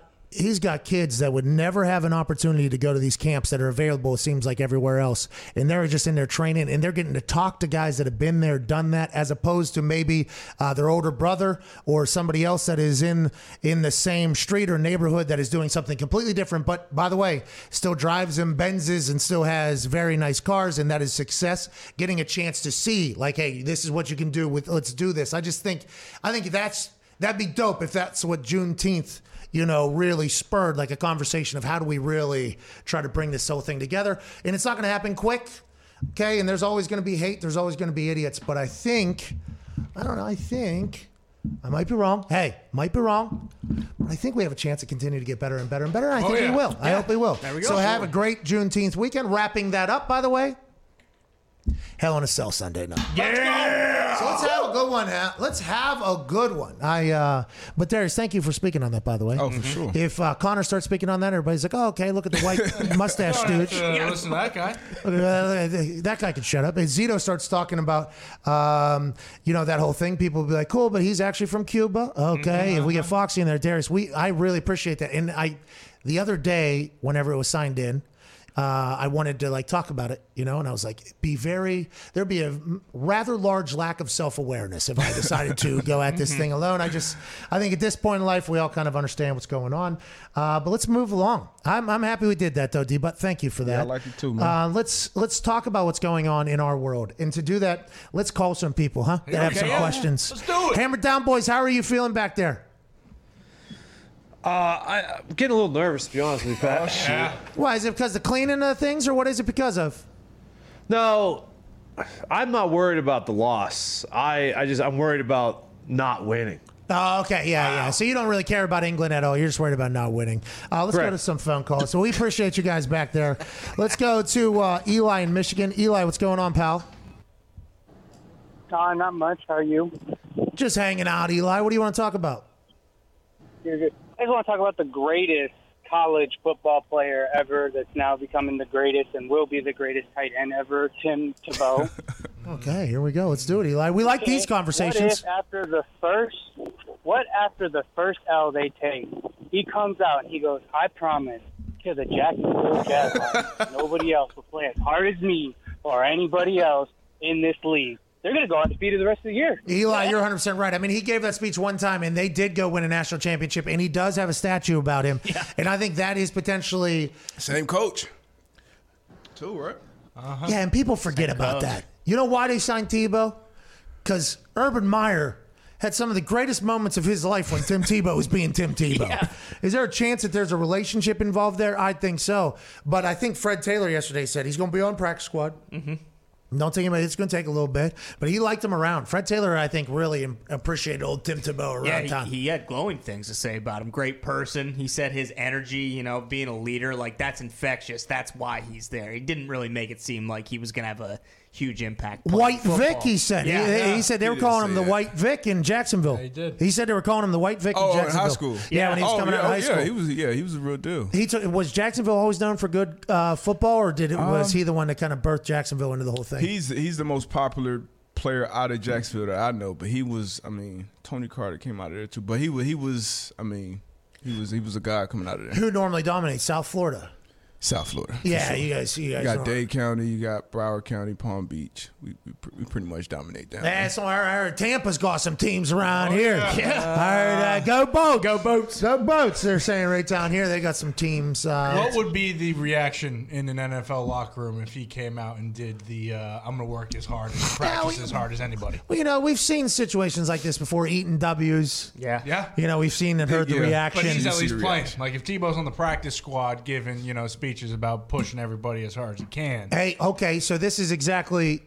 You remember the kicker for Vandy? Yeah, Okay. giving the speech at halftime. Yeah, I appreciate her going out and doing it. It's not easy to kick. This is awesome. Anytime you're the first person to ever do something in history, it is legendary. Allegedly, she gave a speech at halftime, and I would I would applaud her for that. That it takes much more courage than I've ever had. Punter on the team, I'm not giving a speech ever. Okay, I understand that. Tim Tebow, if he's on practice squad, I think he gives a speech. He's Tim Tebow. Okay, a little bit of self awareness there, uh, but I don't know if he gets the boys going or not. I'm not 100 sure if he gets the boys going. That'd be tough. That'd be tough. Yeah, he comes in I there. mean, and starts- guys probably just start calling him coach even while he's playing. You know, it's like, hey, we know you This dude, stink. All right, polo. coach. You got it, coach. Put him in a polo. yeah. Vinatieri, when rookies would come in, the things that would be said. What is that sound? There was a growl in there. Is that we a have video? A guest. We have a guest here. What? AJ. Hello? Yeah, that did sound like a video of AJ. Like uh, I heard a little smirk. Uh, it sounded like he was breathing and smirking at the same time, talking about. Wow! AJ Hawk! AJ Hawk! AJ Hawk! AJ Hawk! How many times have you heard that this week? How is it going down there, dude? Look at that. That's, hat. that is the first time I've heard that, Pat. And sorry, my Raycons won't connect through FaceTime, so I'm just here going through the phone. I hope it's all right for you. Yeah, you're fantastic. You got a great hat on there. What's that? Uh, what is a little Buckeye sun cap you got? Did everybody get this? Is this like a gift bag you got immediately upon arriving at this land cruise? You are. Yeah, absolutely. It's part of the, the swag bag. And I know when you called in, when I was uh, hosting your show for you, you had one of these guys on, so I figured I'd do it to uh, to honor you a little bit. Hey, I appreciate that. And by the way, that was the day that Carson Wentz was uh, traded to the Indianapolis Colts on that exact day. Do you have any news like that to break? Have you gotten a little loose down there with the Buckeyes and texted Aaron? And do you know any news? I do not know any news. Has anything happened? I've been kind of out of it the last couple of days. Ah, nothing. Hey, I want to let you know, literally nothing has happened. Only we were the news for one day. We were the news. We were the children.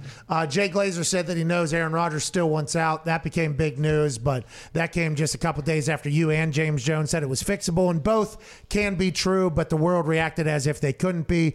It's an insane time. How is this thing you're at over there, though? We saw a vid. Oh, wow, it's worse. Screenshot it. Just we were just were we just talking to somebody in Germany the other day? Yeah. Yeah, perfect connection. We were talking to somebody in London. Somehow AJ in Ohio, and now on a land cruise somewhere. No connection. Welcome back, AJ. Great to have you. How has this been? Has it been crazy? We saw one video. What has it been like down there?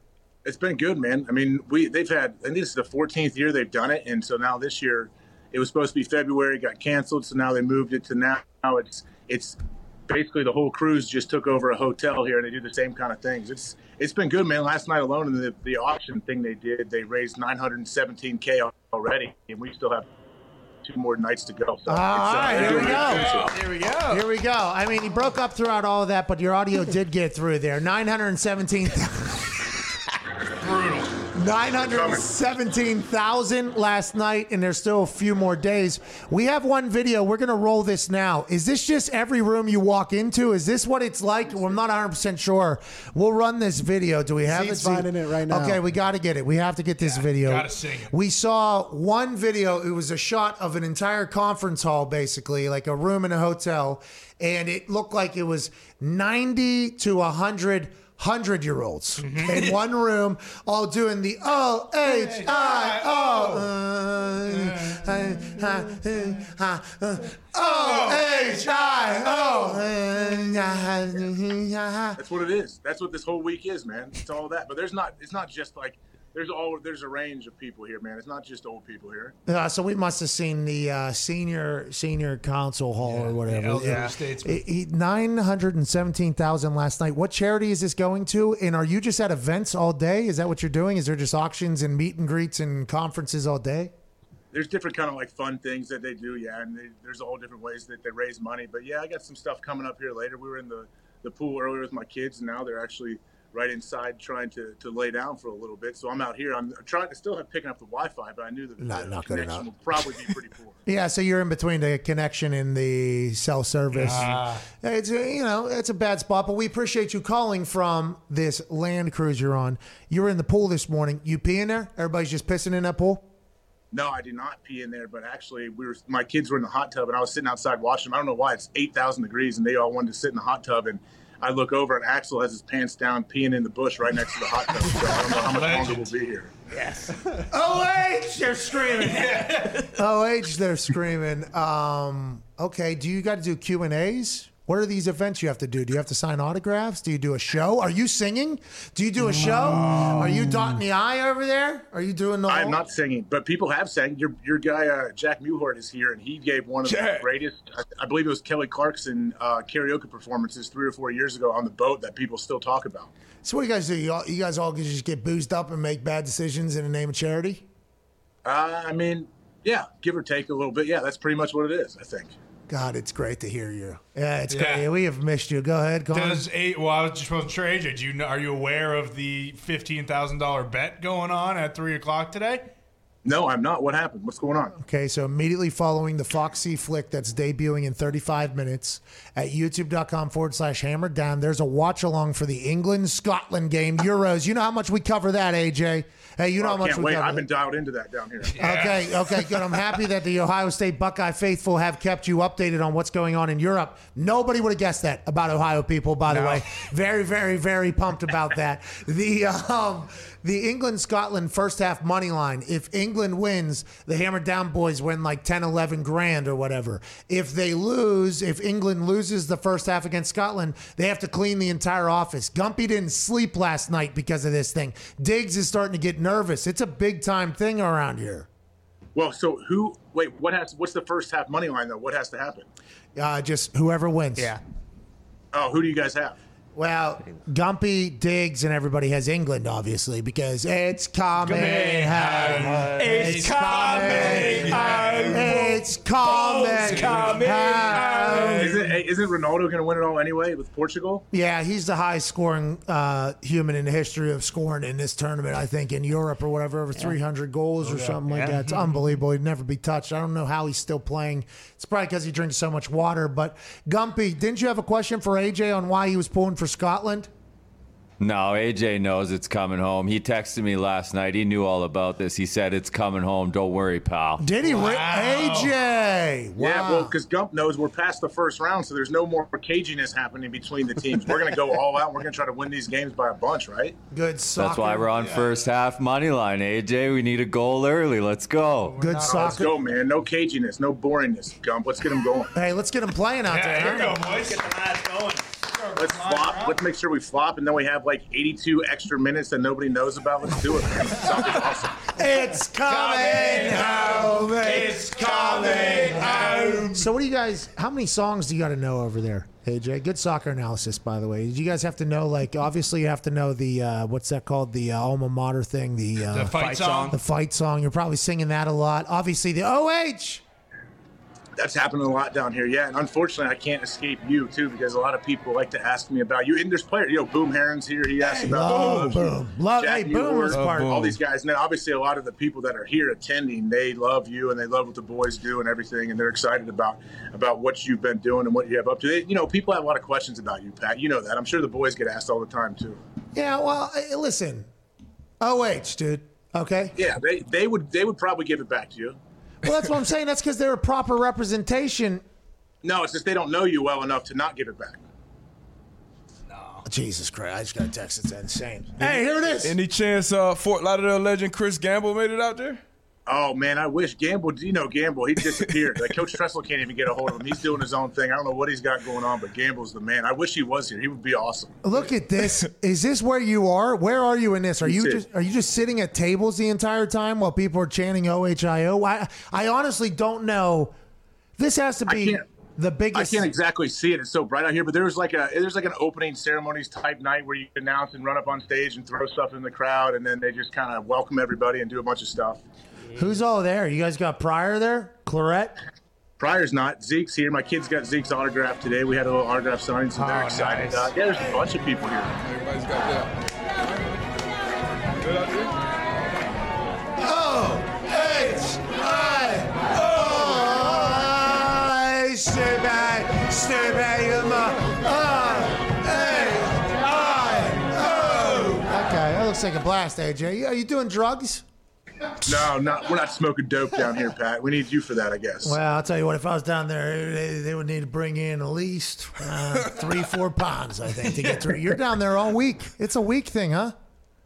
Yeah, it's like four, yeah, four or five days, I think. Pretty much, that's what it usually is. That is a long time. Is That is- Greg Oden there? It is. Greg Oden is not here right now. Should he be? He pro- I mean, honestly, they probably should invite that guy. He's he's awesome. that guy. What? You got beef with Greg Oden, dude? What's your problem with Greg Oden? No, he's. I see Greg around Columbus. The dude's awesome. He he walks around uh, this place where I, the, the country club where I take my kids to swim. He plays golf there a lot. And that dude walking around, obviously, he sticks out a bit in Columbus, Ohio, walking around the golf course. He's nine feet tall. Zito's trying to play charades with me. Uh oh. Boom, Shohei Ohtani is competing in this year's home run derby. Let's go, Tiny. We gave away we gave away tickets to the home run derby. We were trying to cook our way into getting our own section basically in the outfield of the home run derby. Now the greatest player of all time is going to enter in the home run derby. Let's go! dude. Where, where's the All Star game? It's in Denver, dude. They got they got a lot of dope out there for us. Out So They're going to be, drop- and they got that air where they're going to be bombing Shohei. Oh, yeah. You think Shohei's going to win? Yes, he's going to win. What are we even talking about? This is one of those things like Bryce Harper won when it was in DC and the hair and it was a big moment. Shohei's going to win because this is his year. This is his I'm the mm-hmm. greatest baseball player of all time time. He's going to hit dong shots out there and we're going to catch him. What was that, Z? So apparently he dropped a highlight film for this, like a big hype video. I don't think This they show is it, but my guy. Let's go. This is the guy. I would love this. Pat, you know, if, if he made a highlight film, you know he's winning for sure in your mind. What's wrong? Aren't you supposed to be on some stupid propaganda celebration right now? What What are you even? Why are you negative right now? Well, we, I'm not negative. I'm just saying we know how you are swayed by by good editing and any kind of workout vid slash like highlight reel. That that that's all you need for you, and you're all in. I, I do this with the editing. I can see it. I can spot it out. That's a fake.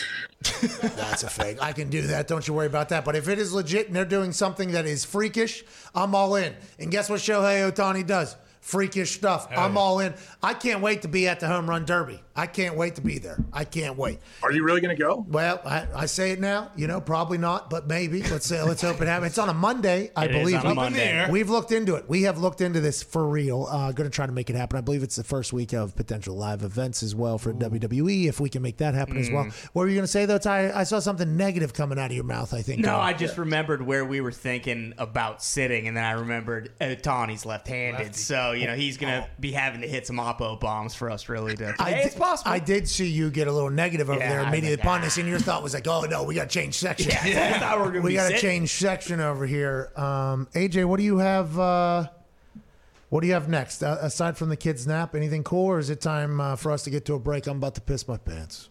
Oh, you can do whatever you want, man. It's your show. But yeah, we have I have some stuff coming up later this afternoon and tonight. So we have a Survivor game. It's called. I don't know exactly what we're doing. I don't know if it's like the TV show, but we're some game where we all are on teams tonight. You know, General Bob's here. Schlegs is here. Schlegs pumped the crowd up last night. Did these quick cows that they used to do at Ohio State, and everyone gets going. You know, Schlegs, that's his job. Like he's he is the man at getting people juiced and getting them ready to go. What are you doing? The quick, uh, the quick jump, uh, jump it. Oh, H, I, oh. Let's go. Is that what you guys? Oh, oh, H, I, oh, oh, I, H, oh, oh, H, I, oh. We're going front to back four times. Everyone clap again in one big O H I O. Is that what you guys do? Like after the warm up stretch sesh? No, they did something. They started it when I left with a different strength coach came in. They do this whole, they call it quick cows. I don't know if Urban's going to take it to Jacksonville with them or not, but they did it here and people seem to love it. Why you turn that on? O H I O. No, no, yeah, I'm trying to find out what the quick cow is, though. You're you were oh. kind of stepping on it there. It was actually like I was actually trying to find out what it was because this is probably what you guys do in practice, right? After the stretch before the stretch before practice, what is it? You and I like that you said. Yeah, I like that you said I didn't do this. By the way, I like that you. uh, there's no way they were going to get me to do this. Uh, uh, entire teams are forced to do this stuff. By the way, I, I mean we've all seen the videos. No, it's cool. I'm, I'm okay with it. I like it. I just they didn't. The strength coach when I was there, we didn't do it. They they brought it on after me, so I don't really even know how to do it. But Schlegs was a time, so he takes everybody through it. what is it though? What did it, Schlegs look like while doing It's oh yeah, you know he bends over and he blows the whistle, and you just got to know these movements where you're like up down up down, what clap clap clap, all this stuff. You got to memorize it. And when everyone does it together, it's an impressive thing to watch. So you guys are trying to do the Ohio Haka. Sure, yeah, that's exactly what it is. I think. Yeah, I can re- I can respect that. I, I really can. Good luck down there. We appreciate you calling in. Do you feel like you're? I watch a lot of documentaries on cults. Do you think you're at like a cult convention right now? Do you feel like you're potentially a part of it? Yeah, it is. It, it it's a but a good cult if that thing exists. But you know how a cult goes. There's usually one leader that gets to sleep with all the people. So we don't have that here at least. Uh, and as long as we don't have that, I think it's going to be a good cult. Okay, that's good, news. It's OH. called Yeah. religion. Yeah, there's some definitely people who love to give it back to you down here. Yeah, okay, but not not to everybody though. They don't like give it back to everybody though. Well, 'cause- the Branch Davidians also thought they had a pretty sweet gig, AJ. So Yeah, you know they did until David Koresh started banging all of them. That's what I'm saying. Sounds like AJ Koresh is coming out to play. is that what you're there, doing? Is that why you're leading the chants down there and everything like that? You trying to become Koresh of the Buckeye? I mean, he he did have a lot of power, didn't he? I I think within one little trailer park. Yeah, he could shred an axe. I know that. Yeah, he could play like a goddamn guitar. And he was good at running too. Yeah, he could run really well. Mm-hmm. Guy was a great writer. Never saw it though. It's burned up in flames. Damn shame. Rest in peace to everybody out there. Hopefully nothing like that happens either. Obviously at your cult, but I'm happy it's a good cult, ladies and gentlemen. Good cult. Calling from the Ohio State Buckeye Cult Charity event that they have every single year. Nine hundred and seventeen thousand raised last night. I think for cancer research. I believe. I, if I looked up the right thing or not, or, and more money on the way. AJ Hawk, ladies and gentlemen. Yeah, Baby AJ. All right, that's the show. We appreciate everyone who watches, listens, follows along, tweets at us, you name it. You guys are the best. Go check out Foxy's newest vlog, uh, Mr. Friday Night on the YouTube. He's always giving away money or prizes, all that kind of stuff. Hashtag into Pod Squad. Send us a picture of where you guys listen to the show. We'll continue to be sending money to random people all summer. Happy Father's Day to all the dads out there and everyone who is celebrating Father's Day this weekend. Thanks for listening. We'll see you Monday. Cheers.